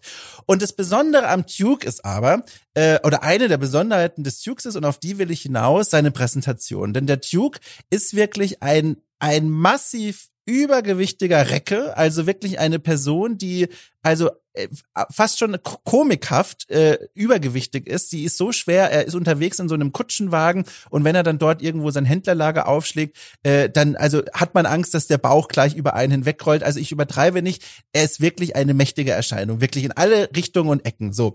Und was ich beim Spielen mir schon gedacht habe, Mensch, das ist ja jetzt schon, um es mal erstmal wertfrei zu sagen, eine interessante Persönlichkeit. Denn dieser Händler, der, der geht hier so offensichtlich, möchte man zumindest meinen, in eine Richtung des Stereotyps und des Klischees, die finde ich erstmal interessant zu analysieren ist. Denn diese Person, die ist schwer übergewichtig, macht ständig irgendwelche Furzgeräusche, macht Witze übers Essen, überhaupt große One-Liner-Anteile dieser Figur drehen sich ums Essen und ums Verdauen. Ähm, man kann ihm Essen bringen, aus dem er dann ähm, ähm, nützliche Toniken für einen macht. Also alles dreht sich um diesen Gag äh, des Übergewichtigseins und damit verbunden auch des Ekligseins, des nicht anschaulichseins. Und das sind ja durchaus Stereotypen und Klischees, die sehr negativ besetzt sind und die hier immer wieder zitiert und bemüht werden. Und also man muss es auch wirklich fast selbst erlebt haben. Manchmal stand ich wirklich, es gab Szenen, da stand ich außerhalb des Händlerbereichs, außerhalb dieses Safe Rooms und hab ihn drinnen noch irgendwie rotzen hören und eklige Geräusche machen hören, wo ich dachte, mein Gott, also jetzt reicht's doch auch mal. Wir haben verstanden, dass der eklig sein soll. Und was ich hier gesucht habe in der kritischen Auseinandersetzung mit dem Spiel, Menschen, Kritiker, Kritikerinnen, die gesagt haben so, wie sind denn meine Gedanken dazu? Ich wollte gerne Leute haben, die sich über diese Figur Gedanken gemacht haben und dann ihre Gedanken niederschreiben. Und damit meine ich jetzt gar nicht, wie vielleicht jetzt einige glauben, oh, erhobener Zeigefinger darf man nicht, sondern einfach eine Auseinandersetzung mit diesem Bild dieser besonderen Figur und diesem Stereotyp, der damit verbunden ist. Und ich fand sehr interessant, mal diese vier Texte, die wir uns rausgesucht haben, zu durchforsten und zu durchschauen, äh, wo und wie wird denn sich mit dieser Figur auseinandergesetzt. Und das war sehr, sehr interessant. Also um es direkt äh, vorwegzunehmen, im, im Text von der Gamestar wird der Duke nur auf eine Weise erwähnt, nämlich ganz kurz in einem Beisatz, es gibt im Spiel einen Händler und das ist der Duke. Äh, es gibt noch Screenshots von ihm, aber diese Auseinandersetzung auf dieser Ebene findet dort überhaupt nicht statt. Äh, genauso ist es übrigens auch, und das fand ich interessant im Text von Spiegel Online, auch dort spielt der Duke gar keine Rolle, überhaupt keine Auseinandersetzung mit diesem Klischee, wobei ich dort das eher erwartet hätte, weil das ist ja durchaus ein Klischee, das man auch aus anderen Medien kennt, wo vielleicht auch das Zielpublikum von Spiegel Online sagen würde, aha, das ist interessant, dort wird ja auch zum Beispiel mit dem Camp-Begriff operiert, ah, das ist eigentlich ein Begriff, Kommen wir gleich zu. den, den, Genau, genau, ich wollte gerade sagen, das ist eigentlich ein Begriff, den Filmliebhaber und Liebhaberinnen vor allem kennen. Das ist nichts, was man einfach mal so, glaube ich, behaupte ich, kennt. Das heißt, der geht auf eine Tiefe, der wählt einfach einen anderen Schwerpunkt. Aber es gibt zwei Texte, die den Duke thematisieren und zwar auf eine ganz interessante ja. Art und Weise. Gleich, Moment, Moment, Moment, muss eine Sache einhaken, bitte. Ähm, ja. Weil ich finde super, wo du gleich hinrennst und ja, die, die, die Stellen habe ich mir ebenfalls markiert. Ähm, ich glaube bei Spiegel Online und ich bin mir fast sicher, dass der Matthias Kreinbrink eine sehr, sehr ähm, überschaubare Zeichenzahl bekommen hat, die sein Text maximal ja. lang sein darf, weil Spiegel Online, das weiß ich, ähm, die mögen bei sowas keine so langen Texte wie jetzt eine GameStar, eine Four Players oder so fünf Seiten oder so, sondern die haben eine sehr, sehr klare Ansage, der Text soll nicht länger als so und so sein. Und ich nehme an, dann war dem Matthias Kreinbrink aus durchaus nachvollziehbaren Gründen, ähm, war der Duke als Figur im Spiel ähm, so eine, eine, eine so ähm, untergeordnete Rolle letztlich, dass er quasi, weißt du, wenn du den jetzt nach vorne ziehst, musst du an anderer Stelle aber was weglassen, was wahrscheinlich fürs Spiel wichtiger ist. Und ich nehme an, der war in einer, in einer ziemlich doofen Situation, weil der, der Duke eigentlich, zumindest bis ganz am Ende des Spiels, eigentlich wirklich nur so eine Händlerfigur und so weiter. Der spielt keine getragene Rolle in der Handlung. Es gibt ganz viele andere Sachen, die viel prominenter sind als der Duke und die man wahrscheinlich eher hat erwähnen müssen auf dem zur Verfügung stehenden sehr, sehr wenigen äh, Zeichen, weil der Text ist nicht lange, den der Matthias Greinbrink hier schreiben konnte. Und da wird er wahrscheinlich einfach hinten runtergefallen sein. Ich glaube schon, dass er bemerkt hat, dass das eine zumindest ambivalente Figur ist. Aber dann ist halt einfach die Sache, kenne ich auch noch aus eigener Erfahrung, wenn du harte äh, Zeichenvorgaben für deinen Text hast, insbesondere bei so einem Spiel wie Resident Evil, dann ist es schon eine hohe Leistung, da überhaupt einen kohärenten, äh, äh, was aussagenden Text zu, zu liefern, weil ein Spiel ist halt kein Film, der nur zwei Stunden lang geht. Genau, und, und das ist im Grunde auch exakt das, was ich gesagt habe. Also, was ich sage, ist, dieser Text wählt einen Schwerpunkt, das kann man ja ganz gut sehen. Er nimmt eben als Schwerpunkt diesen Camp-Begriff, dazu zitierte auch Susan Sonntag und so. Also, da wird einfach ganz kleine Priorität genommen. Und das ist ja gar nicht werten gemeint, sondern es war wirklich nur, aber gut, dass du es nochmal äh, noch mal genau gesagt hast, das ist wirklich nur feststellend. Also dieser Text hätte das Publikum dafür, wählt aber diesen Schwerpunkt nicht. Gründe dafür gibt es bestimmt viele gute, aber ich will nur festhalten, dort spielt der Duke keine Rolle. Moment, jetzt hast du das Camp wieder aufgemacht. Dann müssen wir es jetzt aber, weißt du, sonst, sonst springen wir zu viel hinterher. Dann bleiben wir kurz nochmal bei Spiegel Online und gehen gleich zum Duke. Den Spiegel Online ist der einzige dieser vier Artikel, die den Begriff des Camp verwenden. Den übrigens äh, äh, interessanterweise ist mir halt aufgefallen, weil Andre und ich den ebenfalls verwendet haben in unserer Besprechung. Aber mhm. darum soll es gar nicht gehen. Nämlich Camp wird häufig, ist ein Begriff aus dem Amerikanischen, ich will es kurz erklären, wird häufig, aber nicht ganz korrekt, sagt auch der Spiegel Online-Artikel, der Kreinbrink, äh, sehr, sehr richtig an dieser Stelle, nicht ganz korrekt mit Kitsch übersetzt. Ähm, und Camp ist etwas, und du hast schon gesagt, Susan Sonntag wird hier zitiert, also hier haben wir schon das intellektuellen Publikum, das ist amerikanische Schriftstellerin, Essayistin und Co., die einen der wenn ich den äh, wegweisenden analytischen Text über Camp, nämlich Notes on Camp, äh, geschrieben hat. Und hier lässt er den Satz fallen, der Matthias Krein bringt. Es ist die Liebe am Übertriebenen, am Abseitigen, etwas dafür zu schätzen, was es nicht ganz ist. Ähm, stammt jetzt von Susan Sonntag. Und der Text ist der einzige, der, glaube ich, versuchen will zu analysieren, was ist denn an diesen überbordenden Figuren und so weiter, die die anderen Texte meistens nur ähm, äh, meistens nur beschreibend machen, wie jetzt eben die Lady Dimitrescu und so. Was ist denn daran? Was ist es denn, was die Leute daran so finden? Und die These hier ist durchaus nachvollziehbarerweise, wie ich finde, eben Camp. Das ist ähm, ist wirklich ein, ein relativ schwer zu, äh, zu zusammenfassender Begriff, weil halt viele, viele, viele Bedeutungen drinstecken. Aber im Gegensatz zu Kitsch, und ich glaube, das hat, war auch was, was, glaube ich, Susan Sonntag gesagt hat, Kitsch kann man aus Versehen konsumieren. Weißt du, du kannst, du kannst, ohne dass du Kitsch konsumieren möchtest, kannst du einen, einen äh, äh, weißt du, dezidiert, kannst du einen, keine Ahnung, Rosamunde Pilcher Roman lesen und den super finden. Und Camp kann man nicht aus Versehen konsumieren. Also Camp ist immer, du konsumierst es immer mit äh, sozusagen in Anführungszeichen. Du nimmst es nie ganz ernst. Ähm, und das ist es, was, was, was Camp sozusagen ausmacht. Und ich finde, dass der Kreinbrink hier, wir wollten ja eigentlich unsere Urteile ähm, äh, äh, ein bisschen hinten anbringen, aber der, der trifft hier den Nagel auf den Kopf, denn das ist Campy. Und das ist durchaus bis zu einem gewissen Grad absichtlich Campy. Ob es es gut macht oder schlecht macht, wen das interessiert, der kann ja unseren Podcast lesen, darum soll es hier nicht gehen. Aber das ist eine ausgezeichnete Analyse des Herrn Kreinbrink. Genau, die einen Schwerpunkt setzt, wo ich mir das anders gewünscht hätte. Aber gehen wir zurück zum Duke jetzt. Oder möchtest du noch, möchtest du noch mit Herrn Krallenbrink kuscheln? Nein, ich, es, es hat mir halt gefallen, dass hier eben diese, das ist natürlich auch klar, wir sind bei Spiegel Online und weißt du, äh, das ist natürlich auch ein anderes Publikum, aber dass hier schon ein bisschen versucht wird, ähm, im, im Rahmen dessen, was er halt platzmäßig einfach machen kann, ähm, schon noch mal ein etwas größeres analytisches Fass aufzumachen. Und das ist die große Stärke dieses Artikels, der ansonsten natürlich äh, eine, eine große Zahl seines Platzes eben dazu benötigt, erstmal ähm, die wichtigen und relevanten, weiße Prämissen, worum geht es, wo spielt es. Der muss halt sehr viel erklären, dann ist gefühlt nur noch irgendwie ein Drittel Text übrig, dann muss er halt viele Urteile einfach als Behauptungen stellen, weil er keine Zeit mehr und keinen Platz mehr besitzt ähm, im Gegensatz jetzt zu, zu, zu den meisten Spielemagazinen eben noch Beispiele und Herleitungen zu machen. Und dann stützt er sich halt eben auch beim Analytischen auf genau sowas. Und ich finde, da ist der richtige Schwerpunkt gesetzt. Da wollte ich den Artikel mal loben. Wir haben ihn ja vorher für die Einleitung so ein bisschen kritisiert. Übrigens auch da ganz spannend, äh, was wieder dieses Wissen um das Publikum, wenn wir da noch kurz bleiben, wenn wir jetzt eh schon sitzen bei, bei Spiegel Online, äh, was dieses Wissen um das Publikum auch da nochmal so, so beeinflusst, diese Struktur des Textes, die auf eine Art, finde ich, unerwartet äh, erfolgt. Denn vor diesem Camp-Exkurs äh, geht es nämlich um die wirklich weiteren Grundlagen des Spiels. Da wird von, auf einer Detailebene auch, da wird von Itemboxen gesprochen, da wird von der Art und Weise gesprochen, wie das Inventar funktioniert, äh, dass man sich Munition und Heilmittel und Waffen-Upgrades basteln kann. All das wird erzählt vor dem Camp. Das hat so ein, so ein, so ein Gefühl, baut das auf von, ich will das jetzt alles mal erledigt haben, abgehakt haben, bevor ich zum eigentlichen Fleisch komme, bevor ich endlich meinen Camp-Exkurs machen kann, der auch sehr sinnvoll und sehr gelungen ist. Aber die Reihenfolge, die fand ich so ein bisschen befremdlich tatsächlich. Ging es dir auch so beim, beim Lesen dieser Stelle? Ja, ich hätte mir, ich hätte mir generell gewünscht, dass das der, der Fokus gewesen wäre, weißt du, in Einleitung, ja. ähm, im Intro und so weiter, weil das ist seine Stärke des Textes, ist, ist der Umgang mit dem Begriff, das ist auch die, die interessanteste These, ähm, die er macht. Und da hätte ich mir deutlich mehr Schwerpunkt gewünscht und ich hätte strukturell gesagt, eigentlich muss das nach oben. Und eigentlich muss das, ja, genau. eigentlich, eigentlich ist das eine so starke These. Ähm, das Wort Camp ist natürlich im Deutschen immer ein bisschen schwierig, aber versuch das doch irgendwie in den, in die, in den, in die Einleitung reinzukriegen, weil dann klicke ich da drauf. Und dann heißt es später, ich will mal äh, die, die beiden stärksten Absätze vorlesen. Resident Evil 8 ist Camp, der sich bewusst ist, Camp zu sein. Das zeigt schon die Figur der Hausherrin Lady Dimitrescu, die im Vorfeld der Veröffentlichung bereits in Fanfiction und Cosplay verehrt und fetischisiert, fetischisiert wurde, so rum. Sie sprengt in ihrer frivol übermenschlichen Größe alle Proportionen und ist so etwas, das eigentlich nicht sein kann. Immer mit einem kleinen Augenzwinkern.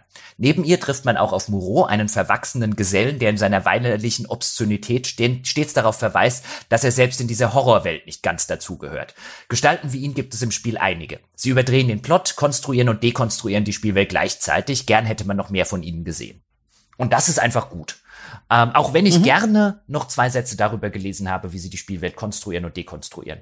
Ja, wie gesagt, also Camp-Exkurs, können wir hier dann hier abhaken. Äh, Camp-Exkurs fand ich toll, aber, und da kommt dann hier äh, subjektive Wünsche raus, äh, hätte mir einen anderen Schwerpunkt gewünscht, nämlich den der Analyse des Dukes, weil das viel über das Spiel potenziell aussagen kann. Und jetzt kommen wir endlich dahin. Die Leute, die schon vergessen haben, wer der Duke ist, weil wir da jetzt noch was eingeschoben haben, die können zurückspulen, sich das nochmal anhören. Aber äh, jetzt gehen wir mal dorthin, wo der Duke nämlich erwähnt wird, nämlich bei Four Players und bei Polygon. Ich möchte mal bei Four Players anfangen, denn das fand ich ganz nett. Also wir müssen uns kurz wieder reinfinden. Wir, wir springen ja hier sehr viel durch unterschiedliche Textwelten, aber finden wir uns doch mal bei Four Players ein, äh, geschrieben von Jörg, der sich zum Zeitpunkt des Dukes gefühlt ganz schön in Rage geschrieben hat über dieses Spiel. Wie gesagt, er ist nicht einfach nur in eine Hasstirade verfallen, sondern natürlich, er wägt auch ab, er nennt auch positive Dinge, aber er schreibt sich schon so ein bisschen den Frust über dieses Spiel runter. Und dieses, diese, diese Mundsprech, die überträgt sich dann auch in den Absatz, den er dann diesem Duke widmet. Und den möchte ich mal in, in, in den möchte ich mal tatsächlich kurz vorlesen, weil ich finde das sehr schön. Also, auch sprachlich finde ich das sehr schön. Also, äh, ich erzähle jetzt gleich. Ich lese jetzt erstmal vor. Dieser fettwanzige Händler ist ebenfalls ein markanter Charakter, über den sicher noch unter Fans gesprochen wird, zumal er sich ja selbst auf den Kollegen aus Resident Evil 4 äh, bezieht. Nur war der dreimal cooler. Und man möchte ihn spätestens dann erschießen, wenn er aufgrund seiner Blähung schon wieder furzt oder so laut ächzt, dass man ihn durch die geschlossenen Tür seines Speicherortes samt Schreibmaschine noch hören kann. Das ist nicht witzig, sondern einfach nur nervig, zumal er wie ein Klos Ex Machina überall auftaucht auftaucht und als einzige regelmäßige Bezugsperson die Geschichte vorantreibt, wenn Ethan was erledigt hat. Hofft man noch einige Zeit, dass das aufgeklärt wird, wird man auch hier enttäuscht. Dass er irgendwann permanente Verbesserungen von Tempo, Leben und Verteidigung anbietet, wenn man Hühner, Schafe, Fische, Ziegen oder Schweine für ihn killt, passt zu seinem ekelhaften Gelaber übers Essen. Also wirklich man merkt den Frust aus jeder Zeile. Es sind vor allem, und das finde ich sprachlich auf eine Art sehr befriedigend, sehr starke Worte, die er wählt. Ich gehe inhaltlich nicht mit, aber ich finde äh, die Art und Weise, wie Jörg hier ganz stark urteilt über den Duke und ganz klar sagt, wie er zu dieser Figur steht, das ist zwar keine Analyse auf einer Ebene der Kulturkritik, dass man sagt, okay, was hat's denn mit diesem Stereotyp auf sich? Wie steht er zu dem Stereotyp? Hier spielt in erster Linie die Rolle, wie hat er es wahrgenommen? Wie steht er zu der Figur als Spieler? In dem Fall tatsächlich, wie hat ihm das gefallen? Und äh, ihm hat's nicht gut gefallen. Und das kommt hier ganz deutlich raus. Wobei ich sagen muss, das ist auch eine Stelle, die ich mir hier äh, angestrichen habe in meinem Ausdruck des Artikels, wo ich sage, ich glaube nicht, dass es Absicht oder Intention von Jörg ist, um Gottes Willen, aber ähm, er verpasst hier, finde ich, die Chance und eigentlich die, die Notwendigkeit, eben genau das als Stereotyp einzuordnen, weil ähm, auch so mit so Sachen wie die eigentlich, die eigentlich sprachlich schön sind, wie der Close Ex Machina und so weiter, es stimmt ja alles, was er schreibt. Diese Figur ist widerwärtig, dieses dauernde Furzen und Ächzen und so weiter. Das, das hat mich jetzt auch gestört. Aber was er hier halt nicht macht, und das tut jetzt gleich der Artikel von Polygon, ist halt zu sagen, warum das problematisch ist. Weil was, was er letztlich mhm. macht, ist, dieser Fettsack ist widerlich. Ja, ich will den Fettsack. Genau, Fett. Im Grunde ist ja, es und das, ich glaube nicht, dass er das meint oder dass Jörg das will.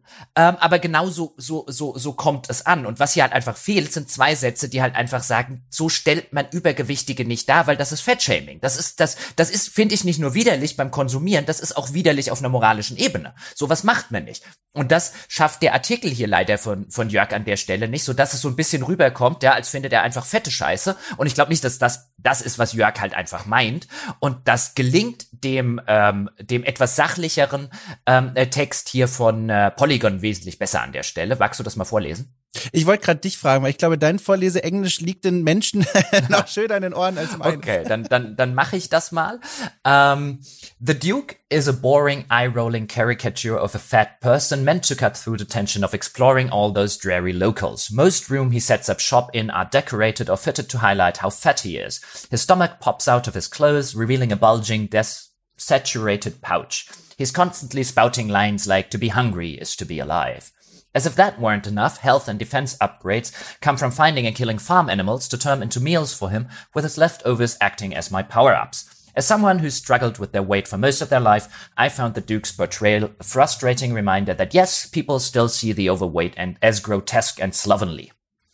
Und ich nehme ja. an, worauf du hinaus möchtest, ist natürlich, was der Artikel hier sehr gut macht, ist, hier, hier mischt sich kurz mal der Autor ein und sagt, als jemand, der sein ganzes Leben lang schon mit seinem Gewicht Probleme hat, findet er das halt einfach frustrierend ähm, dass, dass fette Leute hier so dargestellt werden. Ja, genau. Der, das ist eben, ich finde hier so schön, der, der geht diese eine Ebene noch drüber. Es wird hier beschrieben, nicht so vorwiegend wie bei Jörg, äh, wie das als Spieler wahrgenommen wird, dass es auf eine Art sehr störend ist, aber dann wird diese zweite Ebene, diese zweite Leistung noch geliefert und die, die wünsche ich mir in so einem Text dann, also persönlich jetzt, äh, dass dann erklärt wird, wo ist denn jetzt das Problem? Das könnte man hier auch noch ausführlicher machen. Der Duke verdient eigentlich sowieso einen eigenen Artikel, aber als Randnotiz im Rahmen eines großen, äh, eines großen Tests finde ich das hier sehr gelungen, weil wie du schon sagst, es wird die Beobachtung gemacht, wo, wo sieht die Autor, der Autor das Problem und dann wird noch die persönliche Biografie reingebracht, die zwar nicht übertragbar ist auf alle Leserinnen und Leser, auf einige vielleicht, die denselbe, denselben Hintergrund haben mit ihrem eigenen Körperbild, aber es wird auf jeden Fall klar, und das ist hier das Entscheidende, warum der Autor ein Problem damit hat. Und das ist was, was ich sehr gut finde. Und bei Jörg wird diese, wird auch da verständlich, warum er sich an dieser Figur stört. Aber wie wir ja schon gesagt haben, es fehlt noch dieser letzte Schritt über die Ziellinie, dass man sagt, okay, Jörg, das ist jetzt kein accidental fat shaming, sondern wir verstehen, du hast diesen Stereotyp erkannt und, und nimmst ihn auch äh, gebührend auseinander. Und das liefert nur Polygon in den Texten, die wir uns heute anschauen. Ja, das fand ich auch sehr interessant. Und auch da, ich finde es sehr elegant, wie, ähm, ich glaube, es ist eine Reviewerin bei Polygon. Ich glaube Suriel auch. Suriel ja. Vasquez. Ich musste mal kurz draufklicken. Ich habe vergessen, ich müsste sie googeln, ich habe vergessen, sie zu googeln. Oder ihn, aber das klingt wie ein weiblicher Name. Ähm, auf jeden Fall der, ich sage jetzt der Reviewer im Sinne von einem das generische Maskulinum hier mal kurz der Einfachheit halber verwendet. Ähm, der ist ein Mann, Mann. okay, danke schön. ähm, dann habe ich ja, dann habe ich ihn nicht aus, sie nicht aus Versehen zum Mann gemacht. Ähm, äh, also der, der, der, was der Reviewer hier halt einfach macht, ist erstmal ein, er beschreibt was diese Figur ist, warum er diese Figur nicht leiden kann und warum es für ihn problematisch ist. Das ist gar nicht mal großartiger erhobener Zeigefinger oder so. Es ist sehr mhm. elegant gelöst dadurch, hey, ich, mich betrifft zufällig auch. Und was er schreibt, oder er, er schreibt, ist ja auch frustrating. Ja, also ihn ja. frustriert das halt einfach und er er, er kommt da gar nicht moralinsauer oder sowas rüber, sondern er, er dekonstruiert das auf eine sehr schöne Art und Weise und macht dann anhand seiner eigenen äh, Problematik mit der ganzen Geschichte auch nochmal sehr deutlich, warum er das Ganze frustrierend findet und warum er das als die schwächste Figur des Spiels empfindet. Und das ist sowieso durch die Bank weg. Ich meine, das ist eine Stelle, wo ich persönlich jetzt dem Reviewer zustimmen würde. Das ist durch die Bank weg ein Artikel, dem ich, dem ich Inhalt, also von den Urteilen her und vom Fazit her null zustimmen würde.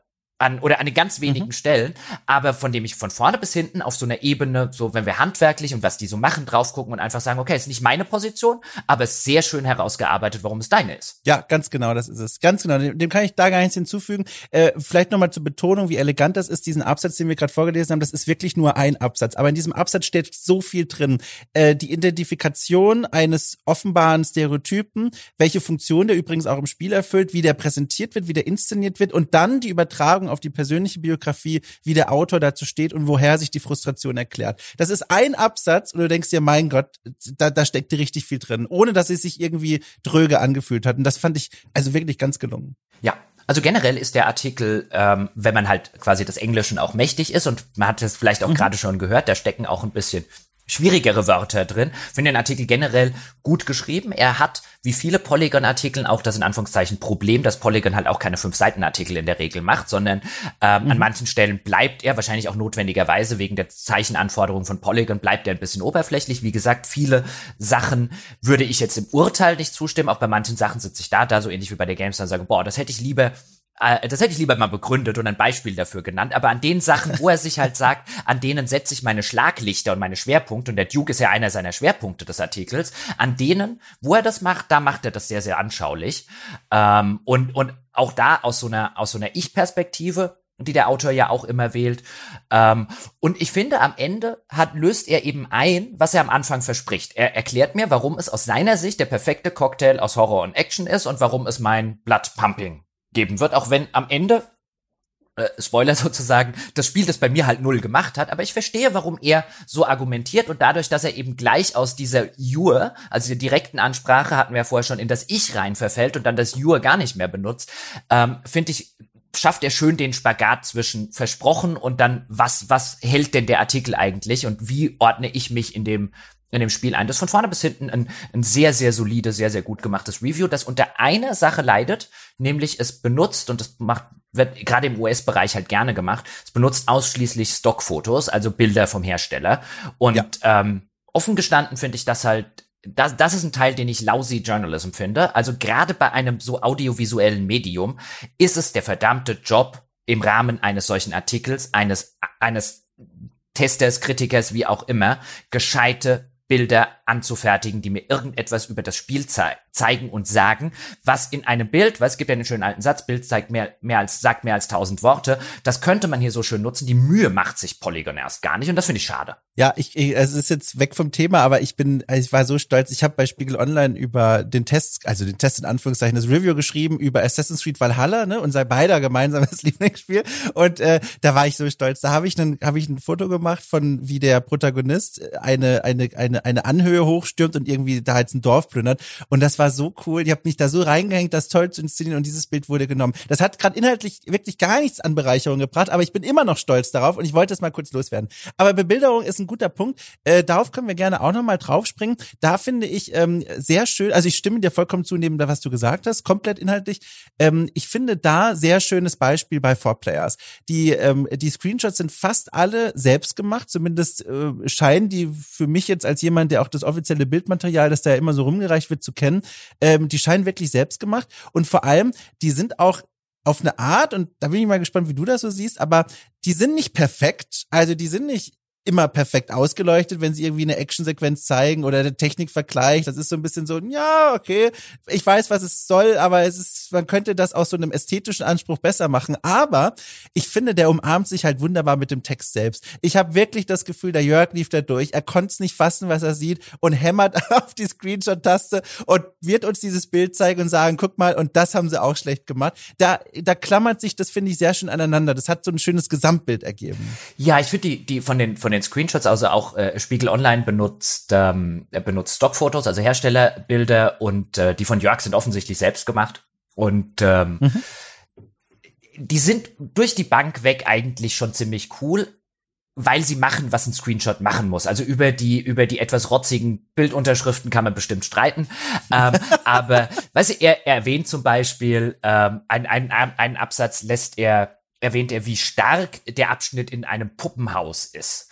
Ähm, mhm. Und dann liefert er auch ein Bild dazu. Das ist jetzt vielleicht nicht das allerbeste Bild, das was man im Puppenhaus machen kann, aber da sitzt so eine Puppe auf dem Stuhl und von der Decke hängen, hängen so Puppenarme und Puppenbeine irgendwie an Fäden runter. Und das, das bringt halt sehr schön auf den Punkt, was du nur schwer erklären kannst in einem Text, weil du halt sehr viel mit Behauptungen mhm. arbeiten musst, ähm, wie ein, dass das ein bisschen unheimlich ist und dass das ein bisschen so ist und so. Und dann einfach ein Bild dazu, genau auch an dem Absatz, worum es geht, also an der richtigen Stelle gesetzt. Und das ist einfach, da, da arbeitet Jörg einfach sehr, sehr routiniert und professionell und gut äh, mit Bildern. Hätte ich auch nicht anders erwartet.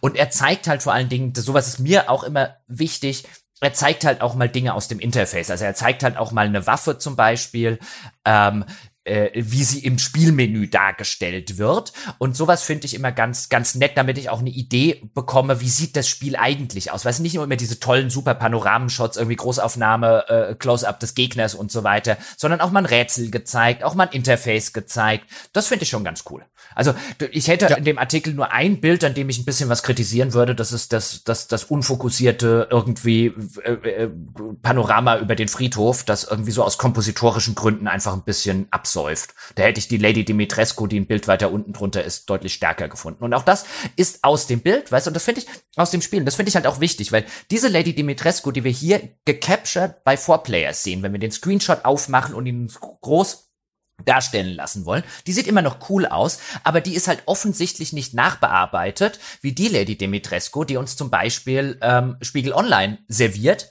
ähm, wo auch noch schön äh, Copyright Capcom und so weiter drin steht, was halt einfach ist ein, warum benutzen, warum muss ich denn? Also ich fände, gerade ein Medium übrigens auch wie Spiegel Online könnten einfach aufhören, nachbearbeitete Bilder vom Hersteller zu benutzen. Kann man auch selber machen. Ich guck mir das gerade an. Ist das nachbearbeitet? Bestimmt der Lichtstimmung und so weiter. Natürlich ist es, wenn es von Capcom ist, ist es garantiert nachbearbeitet. Also meine, also mein Hut, den ich da reinwerfe, wäre, dass das Foto ist mit dem Fotomodus im Spiel gemacht und dann vielleicht mit diesen Reglern im Spielfotomodus so ein bisschen schön gemacht worden. Das ist mein, mein, mein Gefühl, wenn ich das angucke. Also ich glaube, das Licht da hinten, der Kamin und so, also ich, also nicht weil es Capcom ist, deswegen sage ich es nicht, sondern weil ich erstmal ja. bei jedem äh, Herstellerbild von nachbearbeitet ausgehen würde. Und sei das bei, weißt du, die, die, die Lichtstimme und so weiter. Und also hier glaube ich schon, dass es passiert äh, äh ist. Und worum es mir weniger geht, also ich meine, so auf journalistischer Ebene würde ich halt einfach sagen, was im Gegensatz zu einem Film oder so, würde ich halt bei einem Spiel schon, was ja kannst du einfach mittlerweile selber Bilder mhm. machen, dann würde ich die halt einfach nehmen. Und vor allen Dingen, also einfach nur, damit ich halt äh, dem, dem Leser an der Stelle halt einfach die Möglichkeit gebe, wie sieht denn das Spiel aus? Weil das Spiel sieht halt viel ja. eher so aus und immer noch sehr gut, wie es äh, dir Jörg darstellt und es sieht viel weniger so aus, wie es dir Polygon oder wie es dir äh, Spiegel Online darstellt, einfach weil Jörg die Bilder selber gemacht hat. Ja.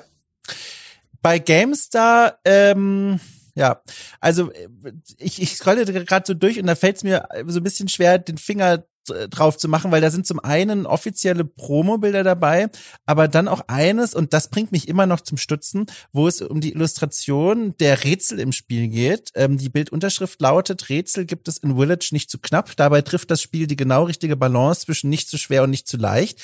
Und gezeigt wird ein Rätsel, das, oder ich habe das Spiel durchgespielt und ich glaube, das ist richtig, wenn ich das sage, ein einziges Mal vorkommt. Man sitzt dort an einem Klavier und muss dort eine Tonabfolge nachspielen und genau das wird gezeigt. Und ich sitze davor und, und überlege immer noch, ist das ist das eine gute Bildwahl, Jochen? Es wäre nicht das gewesen, das Rätsel, mit dem ich das bebildert hätte. Ja. Ähm, einfach, ja. einfach, weil ja, offensichtlich ist es ein Klavier-Tonalitätsrätsel. Ich hätte wahrscheinlich irgendetwas anderes genommen, aus dem man noch irgendwie was lesen könnte, irgend so ein Hebel oder so ein Physikrätsel oder so. Also ich hätte das auch nicht genommen.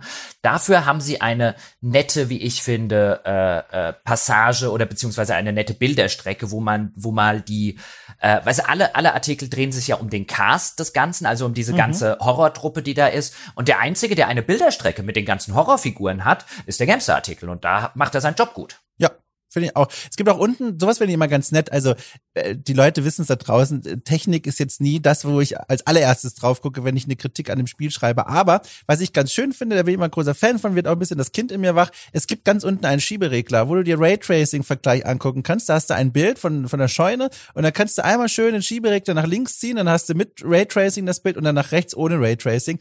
Und das ist was, das verste verstehen sogar so, so Technik-Normalus wie ich. Und das finde ich sehr schön, wenn ein Artikel sowas anbietet anbietet äh, und auch das technische, technische Gerüst dafür natürlich hat. Ja, das auf jeden Fall. Also so, so schieb nach links und nach rechts, das mache ich auch gerne. Ja, ich bin ja, bin ja, bin ja bekennender, bin ja bekennender, nicht sonderlich Technikinteressierter. Ja, deswegen, das ist, das ist so die Variante von den Kindertechnikmuseen und so, die es gibt. Also ich bin dann immer der Erwachsene, der ja. auch dann hingeht und, oh, guck mal, was man da machen kann. So in irgendwie Natural Museum of irgendwas, Net, Natural History, National Museum of Natural History, keine Ahnung, in, in England, also in London gibt's ein, gibt's ein ganz bekanntes, das halt an vielen Stellen halt voll auf Kinder gemacht ist und ich so, oh, jetzt verstehe ich das auch gerade, das super. Ja, lass es mich machen. Ja, das ist, ich habe äh, im Rahmen meines Studiums mal ein Seminar gemacht zur so Ausstellungskonzeption und da wurde auch schon vor Jahren und mittlerweile ist ja noch stärker, wurde auch schon gepredigt, Leute, interaktive Elemente sind nicht nur für Kinder was, sondern Erwachsene freuen sich auch drauf. Das sieht man immer wieder, wenn man durch ein Museum läuft und da ist irgendwo ein Schalterchen oder ein Rätsel oder so ein Hologrammtisch, rennen sie alle hin. Alle wollen gucken, Knöpfchen drücken, schauen, was passiert. Ja. Und das ist hier genauso. Du gehst da hin und da freust du dich einfach. Das ist so eine Kleinigkeit, die ist jetzt nicht kriegsentscheidend, aber da, da hast du einfach, da sagst du einfach, ach guck mal, das ist doch schön. Das ist doch schön, mhm. was sie uns dahingestellt haben. Bevor wir jetzt noch mal ein bisschen näher auf den auf den Four Players Test äh, eingehen müssen, ich glaube, den haben wir bislang noch zu stiefmütterlich behandelt, ähm, will ich noch mhm. eine Sache loswerden, weil auch da sieht man so die unterschiedlichen Herangehensweisen. Und übrigens, ja, Polygon ist ja jetzt durchaus nicht Spiegel Online oder so, aber sowohl Polygon als auch Spiegel Online sind völlig desinteressiert an dem Söldnermodus des Spiels. Und mhm. die GameStar und 4Players haben beide relativ lange, gut, die sind natürlich auch deutlich umfangreicher, die Artikel, aber gehen dort deutlich ähm, drauf ein. Und ich finde es auch ganz interessant, weil bei André und mir war es so ähnlich. Also André wollte dann auch ein paar Takte über den Söldnermodus sagen. Ich so, wen interessiert denn der Söldnermodus? Ja, und André so, ja, mich. Ja. Also du siehst halt völlig unterschiedliche Herangehensweisen. Also Spiegel Online könnte er nicht egaler sein und Polygon letztlich auch nicht. Also die, die gehen, gehen quasi 100 Prozent eben auf die auf die Story-Kampagne und da würde ich mich jetzt wiederfinden. Aber es gibt ja auch andere und natürlich die klassische Spielepresse muss die abholen. Ja, ganz genau. Der Service-Gedanke muss da im Vordergrund stehen und da wird auch darüber dann geschrieben. Ist auch tatsächlich was, ähm, es ist ein ganz interessantes Element, sowas, so ein Multiplayer-Modus, weil den in eine Dramaturgie einer Kritik eines sonstigen Singleplayer-Spiels schön einzubetten, das ist auch nicht einfach, weil du plötzlich ja dann nicht mehr Dinge hast wie eine Story, über die du schreiben kannst. Du hast nicht mehr erstmal sowas wie eine klassische Inszenierung, sondern du musst ganz neue Fässer öffnen. Äh, auch Fässer, die sich teilweise gar nicht mehr mit einer schönen inhaltlichen Dramaturgie zu bringen, zusammenbringen lassen, wie zum Beispiel Balancing oder äh, wie leicht fällt das Navigieren durch Lobbys. Hier wird dann ganz neue, neue Ebene aufgemacht und die ist vor allem in Texten, vor allem für General Interest immer so ein großer Bruch, den man gerade bei Spielen, die erklärtermaßen in Singleplayer in den Vordergrund stellen, einfach gerne mal ausblendet, weil man sagt, das Publikum ist eh nur interessiert an dem, was das Spiel offenbar vor allem sein will und in dem Fall äh, diese Singleplayer-Horrorerfahrung. Aber klar, wird eine GameStar oder eine 4Players das weglassen, da würden ja die Kommentarbereiche brennen, aus Gründen, klar, weil die Erwartungshaltung ist bei diesem Magazin natürlich, ihr seid für uns da, also ihr seid ein Info Infomagazin letztendlich, wir wollen auch wissen, wie dieser Modus ist. Genau, und meistens erfährst du ja nicht, wie dieser Modus ist, so wirklich, wenn wir ehrlich sind, weil der Tester und das, ja genau, der, der, der, der, da muss ein Abschnitt zum Multiplayer oder zum Arena-Modus und so weiter, ich kenne das ja auch noch aus eigener Erfahrung. Und dann, dann hast du auch nicht die Zeit, um da jetzt noch irgendwie fünf Tage oder so in den Arena-Modus. Dafür ist er auch nicht wichtig genug. Also besteht ja. letztlich 90 Prozent deines entsprechenden Absatzes aus ich erkläre Dinge und dann sprenkel ich das Ganze mit ein, zwei äh, wertenden Aussagen, hinter denen ich halbwegs stehen kann. Und, ähm, und das, das merkt man halt sehr häufig, weil einerseits zwar der Anspruch da ist und dann auch die, die Forderung macht das. Das will ich jetzt gar nicht explizit im GameStar-Artikel und dem Valentin irgendwie vorwerfen, um Gottes Willen, dass er da nicht lang genug gespielt hat. Das meine ich gar nicht, aber das merkt man halt sehr häufig an diesen Stellen, wie nachgehandelt dann diese Modi behandelt werden. Aber man muss sie ja behandeln. Mhm. Und ich bin dann offen gestanden echt eher ein Fan von, dann lass sie weg. Aber das kann man ja durchaus auch anders sehen. Oder ein Multiplayer-Test. Wenn ich Chefredakteur wäre, äh, dann würde ich dann sagen, komm, mach einen zweiten Text oder von jemand anderes schreiben lassen. Einfach einen schönen, serviceorientierten Multiplayer-Test und sagen, wie gut funktioniert das denn? Dann ist nämlich der Singleplayer-Test davon losgelöst und muss sich mit diesem Ballast nicht Gut, abgeben. dann kommt natürlich der, der SEO-Manager auf dich zu und fragt, warum du Texte zum Sterben auf die Webseite setzt. Mein Magazin ist Crowdfunding, da brauche ich keine, ich keine ja, Ich meine nur, ich meine nur, um das zu erklären, weil ja, klar, äh, das klar. ist, das ist, das ist der Klicktod in Textform. Der Test zum Multiplayer Multiplayer, dann, da kriegst du dann nämlich mit, wie viele sich da tatsächlich dafür interessieren bei solchen Spielen. Weißt ja, ja, der Multiplayer in Assassin's Creed oder so, ja, ja, das, das klickt sich tot. Ja, stimmt, den gibt's da ja auch. Ja, du hast gesagt, du möchtest noch gerne Vorplayers mehr Liebe schenken. Wo würdest du denn da gerne hingucken in, auf diesen Fünf-Seiter in der Webversion? Ich würde gerne hingucken auf, auf eine grundlegende Sache, die wir vorher zum Beispiel bei der GameStar so ein bisschen natürlich kritisiert haben ähm, und auch in Ansatz äh, in Ansätzen bei bei Spiegel Online und bei Polygon, wo es wahrscheinlich auch der der dem, dem Platz gefordert ist. Aber Jörg nimmt sich die Zeit und das finde ich gut und richtig und wichtig, um nahezu jedes Urteil, das er trifft, plastisch darzustellen. Ich finde, das ist der Job eines guten Textes. Auch da, ich kann aus der Jörg, der, der sehr persönlich, sehr kritisch eingefärbt ist, wir haben ja schon gesagt, der schon so ein bisschen eine Anklageschrift an Capcom ist, weil immer wieder der Name auch äh, äh, Capcom, die etwas nicht richtig machen, falsch machen oder die einfach gefragt werden, ein Capcom, warum machten ihr das und nicht irgendwas anderes? Und der bedient sich dieses als ein stilistisches Mittel letztlich, was Jörg hier bedient, aber er macht das, finde ich, so gut, ähm, an vielen Stellen. Also klar, auch der hat reine Behauptungen. Kein Text kommt äh, ohne aus oder keinen, den ich kenne. Also irgendwann wird das auch mal passieren. Aber der macht es so schön anschaulich. Der nimmt sich so viel Zeit dazu und lässt auch in Abschnitten, in denen eigentlich, in denen es hauptsächlich um Kritik geht, auch durchaus mal ein, aber der eine Aspekt, den muss ich jetzt lobend erwähnen, so dass eben unterm Strich nicht nur das Gefühl entsteht, wie du ja auch völlig richtig schon gesagt hast, dass hier nicht einfach nur eine einfach persönliche Abrechnung und eine Hasstirade steht, äh, auch wenn das teilweise, wenn man in die Kommentare reinguckt und auf anderen Seiten, ja, ja, vor Players mal wieder, die hassen ja sowieso alles, das hier ist keine Hasstirade. Ähm, also wer das behauptet, der ist einfach unredlich, das ist es nicht. Ähm, da, da ist jemand, der offensichtlich ärgerlich ist, das stimmt, der seinen Ärger aber sehr offen auf dem Revers trägt und einfach sagt, so ist es halt. Ja. Und weißt du, quasi er, er, er, ich bin Fan des Ganzen, also quasi selber, derselbe Ansatz wie bei, wie bei GameStar, nur halt, das ist der Fan, der halt bitterlich enttäuscht wurde von einem erheblichen Teil des Spiels und er ähm, äh, widerlegt ja quasi auch sofort die die These des GameStar-Tests. Also da haben wir offensichtlich einen Fan, der nicht glücklich geworden ist. Ähm, und er macht das aber, weißt du, das ist das ist die und auch ein bisschen die Polemik des Ganzen. Das ist der Stil, den er sich bedient. Aber wenn man sich die Mühe macht, auch den Inhalt zu konsumieren, dann stellt man fest, dass in des, dieser Stil und dieses Stilmittel ähm, zusammengehalten wird von einfach einem guten, detaillierten in vielerlei Hinsicht sehr schön begründeten und sehr schön nachvollziehbaren Text. Ich weiß am Ende ziemlich genau, warum Jörg auf die Wertung und auf das Urteil kommt, auf das er kommt. Und das zeichnet einen guten Test aus. Und gleichzeitig, also völlige Zustimmung und gleichzeitig noch obendrauf, ähm, die Sprache, die er da wählt für seine, also man kann es ja fast schon so nennen, für seine Polemik, äh, die ist eine, die finde ich mir gleichzeitig als Leser nicht das Gefühl gibt, okay, das also, das ist jetzt ganz schwer in Worte zu fassen, dass mir nicht das Gefühl gibt, okay, es ist wirklich so, sondern wo mir klar gemacht wird, das ist so durch die Augen von Jörg. Ich kann das immer noch anders erleben. Und das gelingt ihm über diese Art der Sprache, die er wählt, die fast manchmal ins wortwörtlich komische, also aus der Komik heraus ab,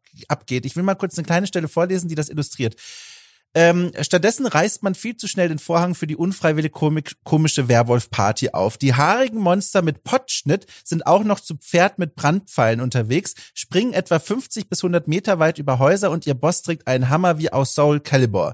Nur etwas später wird Ethan dann von der Superschurkengang begrüßt, die neben der Vampirlady und ihren Töchtern aus Mantelhut Heisenberg, einer monströsen Quasimodo-Kreatur, einer Chucky-Mörderpuppe sowie Allmutter Miranda besteht. Noch ein Foto machen, so viel zum Thema Folklore. Und das ist so, das ist so launig geschrieben, dass ich sofort verstehe, okay, das nervt ihn daran, aber die Sprache lässt immer noch den Leerraum, dass ich verstehe, das ist Jörgs Beobachtung. Das ist der Filter, durch den ich das sehe. Und mit ein bisschen medienkritischem Lesen weiß man auch, ich kann das immer noch anders wahrnehmen, aber das ist gerade Jörgs Perspektive, die ich hier lese. Und das finde ich sehr, sehr schön. Ja, und äh, solange diese Perspektive halt nachvollziehbar bleibt, ja. ähm, ist das ja auch alles völlig okay. Und ich meine, For Players hat ja auch nie einen Hehl draus gemacht, dass sie halt ein subjektives und eher kritisches Spielemagazin sind oder sein wollen. Ähm, und insofern funktioniert das für mich. Und ich fand halt damals, das war jetzt das erste Mal für dieses, äh, für diesen Podcast hier, dass ich diese ganzen Artikel wirklich gelesen habe und nicht vielleicht mal nur die Wertung angeguckt oder mal kurz drüber geflogen bin. muss ich ehrlich sagen. Und es gab ja auch wieder, als der Test von 4Players rauskam, so den kleinen äh, typischen Shitstorm, wenn 4Players mal wieder irgendetwas äh, negativ oder sehr kritisch bewertet, auch mit, ja, die hassen ja alles und so weiter. Und ich denke mir, auch da, wenn ich jetzt drauf gucke, das ist unterm Strich würde ich sagen, auch wenn er vielleicht an anderen Stellen andere Artikel was besser machen oder so, ist das unterm Strich, würde ich sagen, der beste Artikel für, also das ist sozusagen die, die eierlegendste Wollmilchsau, die wir gefunden haben. Ich glaube, wenn mich interessieren würde, wie finde ich das Spiel, was ist gut und was ist schlecht dran, müsste ich persönlich den da nehmen.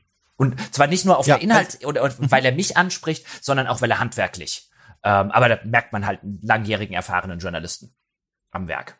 Ja, also wenn wir den deutschsprachigen Raum nehmen, stimme ich dir zu, auch alleine aus dieser handwerklichen Perspektive. Wenn wir jetzt alle Texte zusammennehmen, ist mein ganz klarer Favorit Polygon, weil der für mich nochmal die Schwerpunkte setzt, die ich mir wünsche, Dinge rauslässt, wo ich eh gesagt hätte, komm, ich brauche keinen zwei Seiten noch über die Technik, ist mir egal, mir geht's vor allem um die Inhalte. Und ich krieg noch ein bisschen Portionchen mit von der Biografie des Autoren. Das ist genau mein Geschmack. Aber auch wenn man es von meiner persönlichen Vorlieben mal wegnimmt, handwerklich, glaube ich, sind wir uns beide einig, bewegt sich ähm, Four Players und Polygon Polygon auf einem Niveau, das wir, das wir sehr, sehr spannend finden und sehr interessant finden. Ja, und wir haben ja hier, also die, die haben, benutzen ja beide auch die Ich-Perspektive.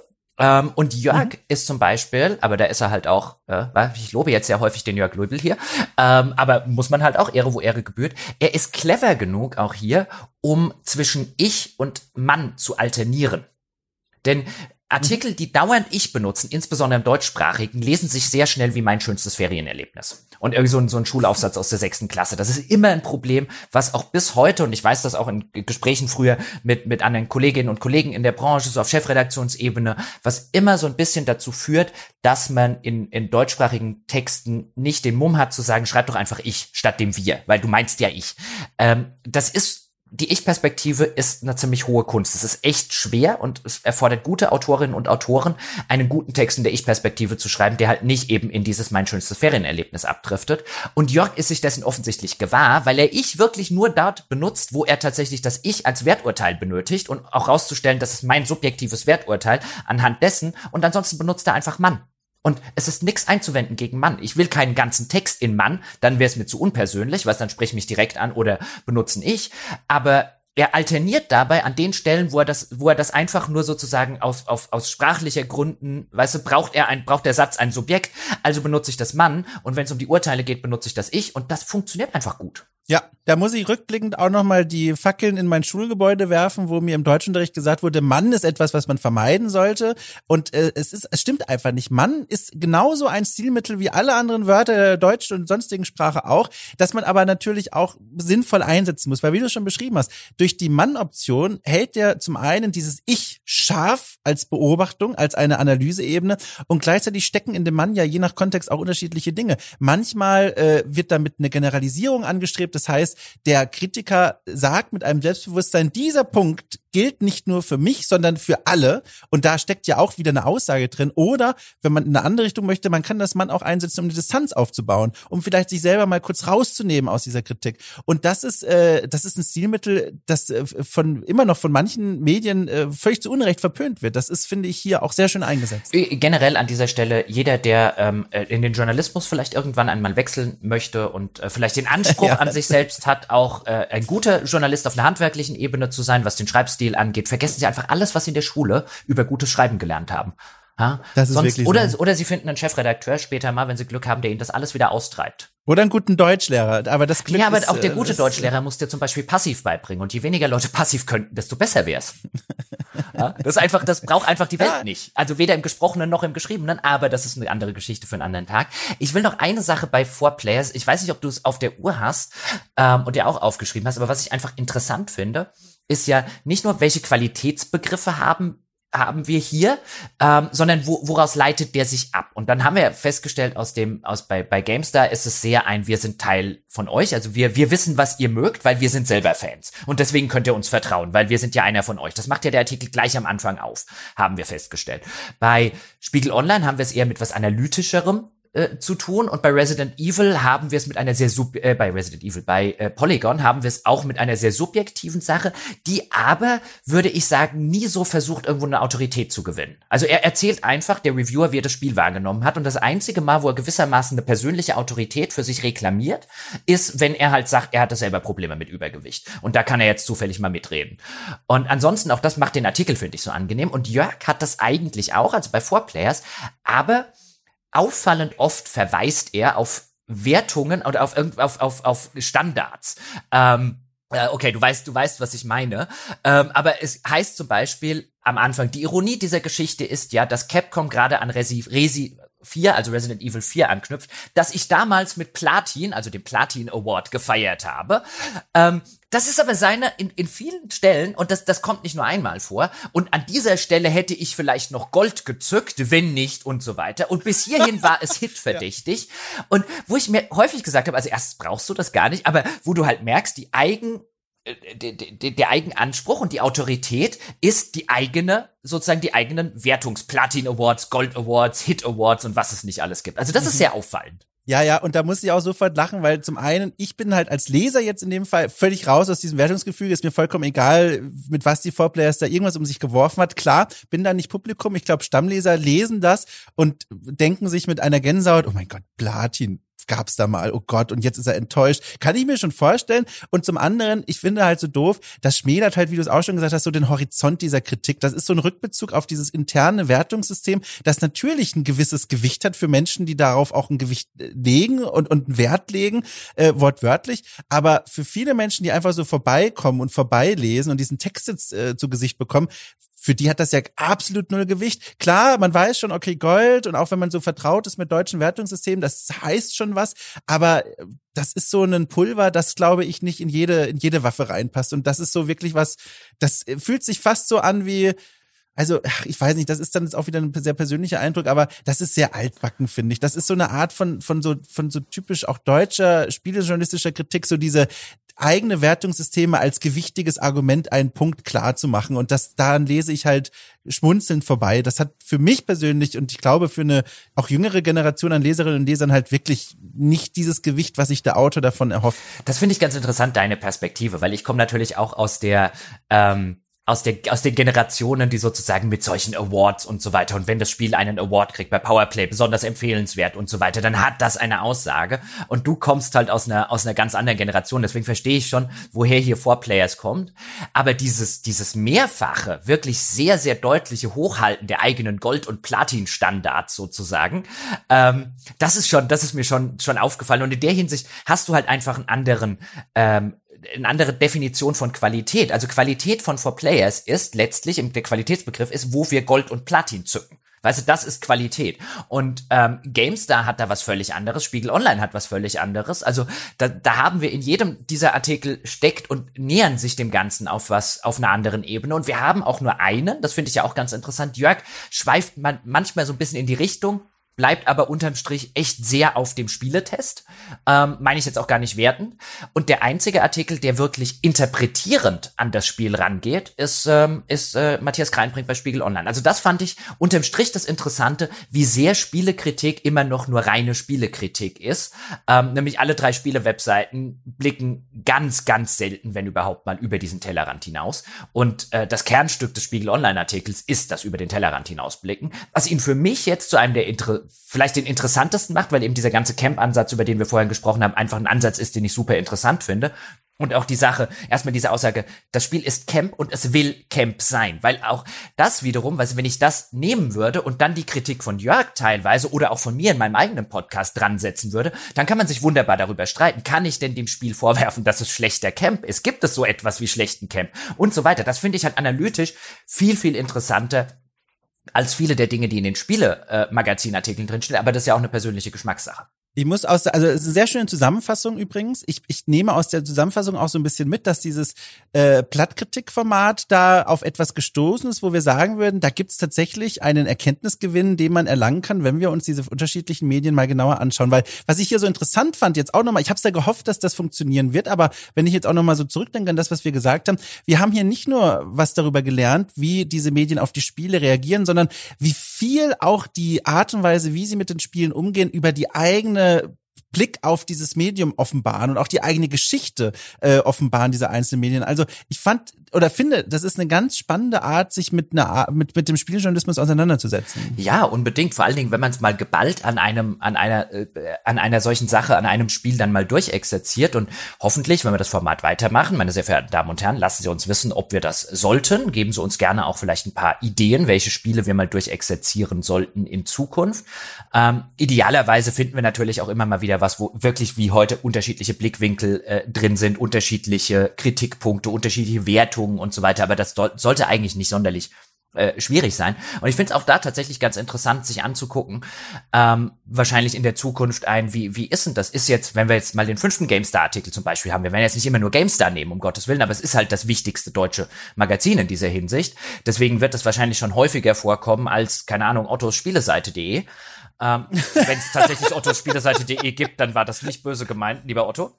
Ähm, deswegen wird es halt häufiger, häufiger vorkommen. Und auch da einfach mal so zu sehen, gibt es, kommen wir arbeiten wir vielleicht im Zuge des Ganzen auch ein bisschen raus, dass generell amerikanische Magazine anders damit umgehen und auf welche Art und Weise. Weil klar, würde ich jetzt auf Basis meiner langjährigen Erfahrung in diesem Bereich als Leser einfach und auch als, als, als Kritiker in diesem Umfeld, würde ich schon sagen, wenn wir jetzt darüber reden, ja, amerikanische Magazine machen eher dies und jenes und deutsche eher dies und jenes und die GameStar hat früher mal das und ist heute eher dieses. Aber das wirklich mal rauszuarbeiten und so, damit man sowas auch mit einigermaßen nachweisbarer Autorität irgendwie sagen kann, das finde ich schon ganz interessant. Und auch ich finde auch den Umgang zum Beispiel des Feuilleton äh, ganz interessant damit, weil er eben ja nicht im Feuilleton stattfindet. Also, weißt du, eine Filmbesprechung, eine Buchbesprechung wäre im Kulturressort wahrscheinlich bei Spiegel Online. Spiele sind in Netzwelt. Ja, und dann können wir noch, äh, wenn wir gerade eh schon nochmal am Auflisten der möglichen Kandidaten für folgende Aufga Aufnahmen sind, äh, nochmal hervorheben.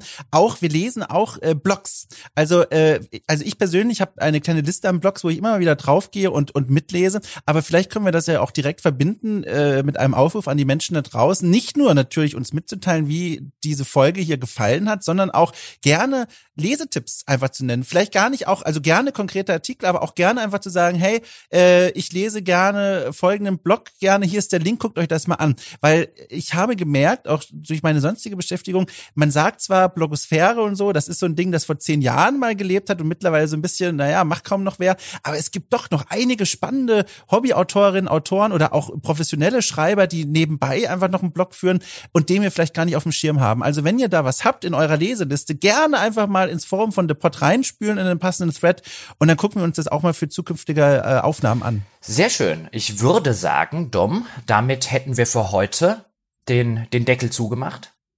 ja, haben wir mhm. gemacht. Also es war, hat, hat mich gefreut, diese Idee, die ja, die, die dem Gehirn von mir entsprungen ist und dann den Weg in unsere Besprechung gefunden hat bei Skype, jetzt so gefruchtet ist. Also das waren jetzt zwei Stunden und zwanzig, äh, die mir gefallen haben. Und ich bin wirklich gespannt. Ich muss es nochmal nach da draußen geben, wie euch das da draußen gefallen hat.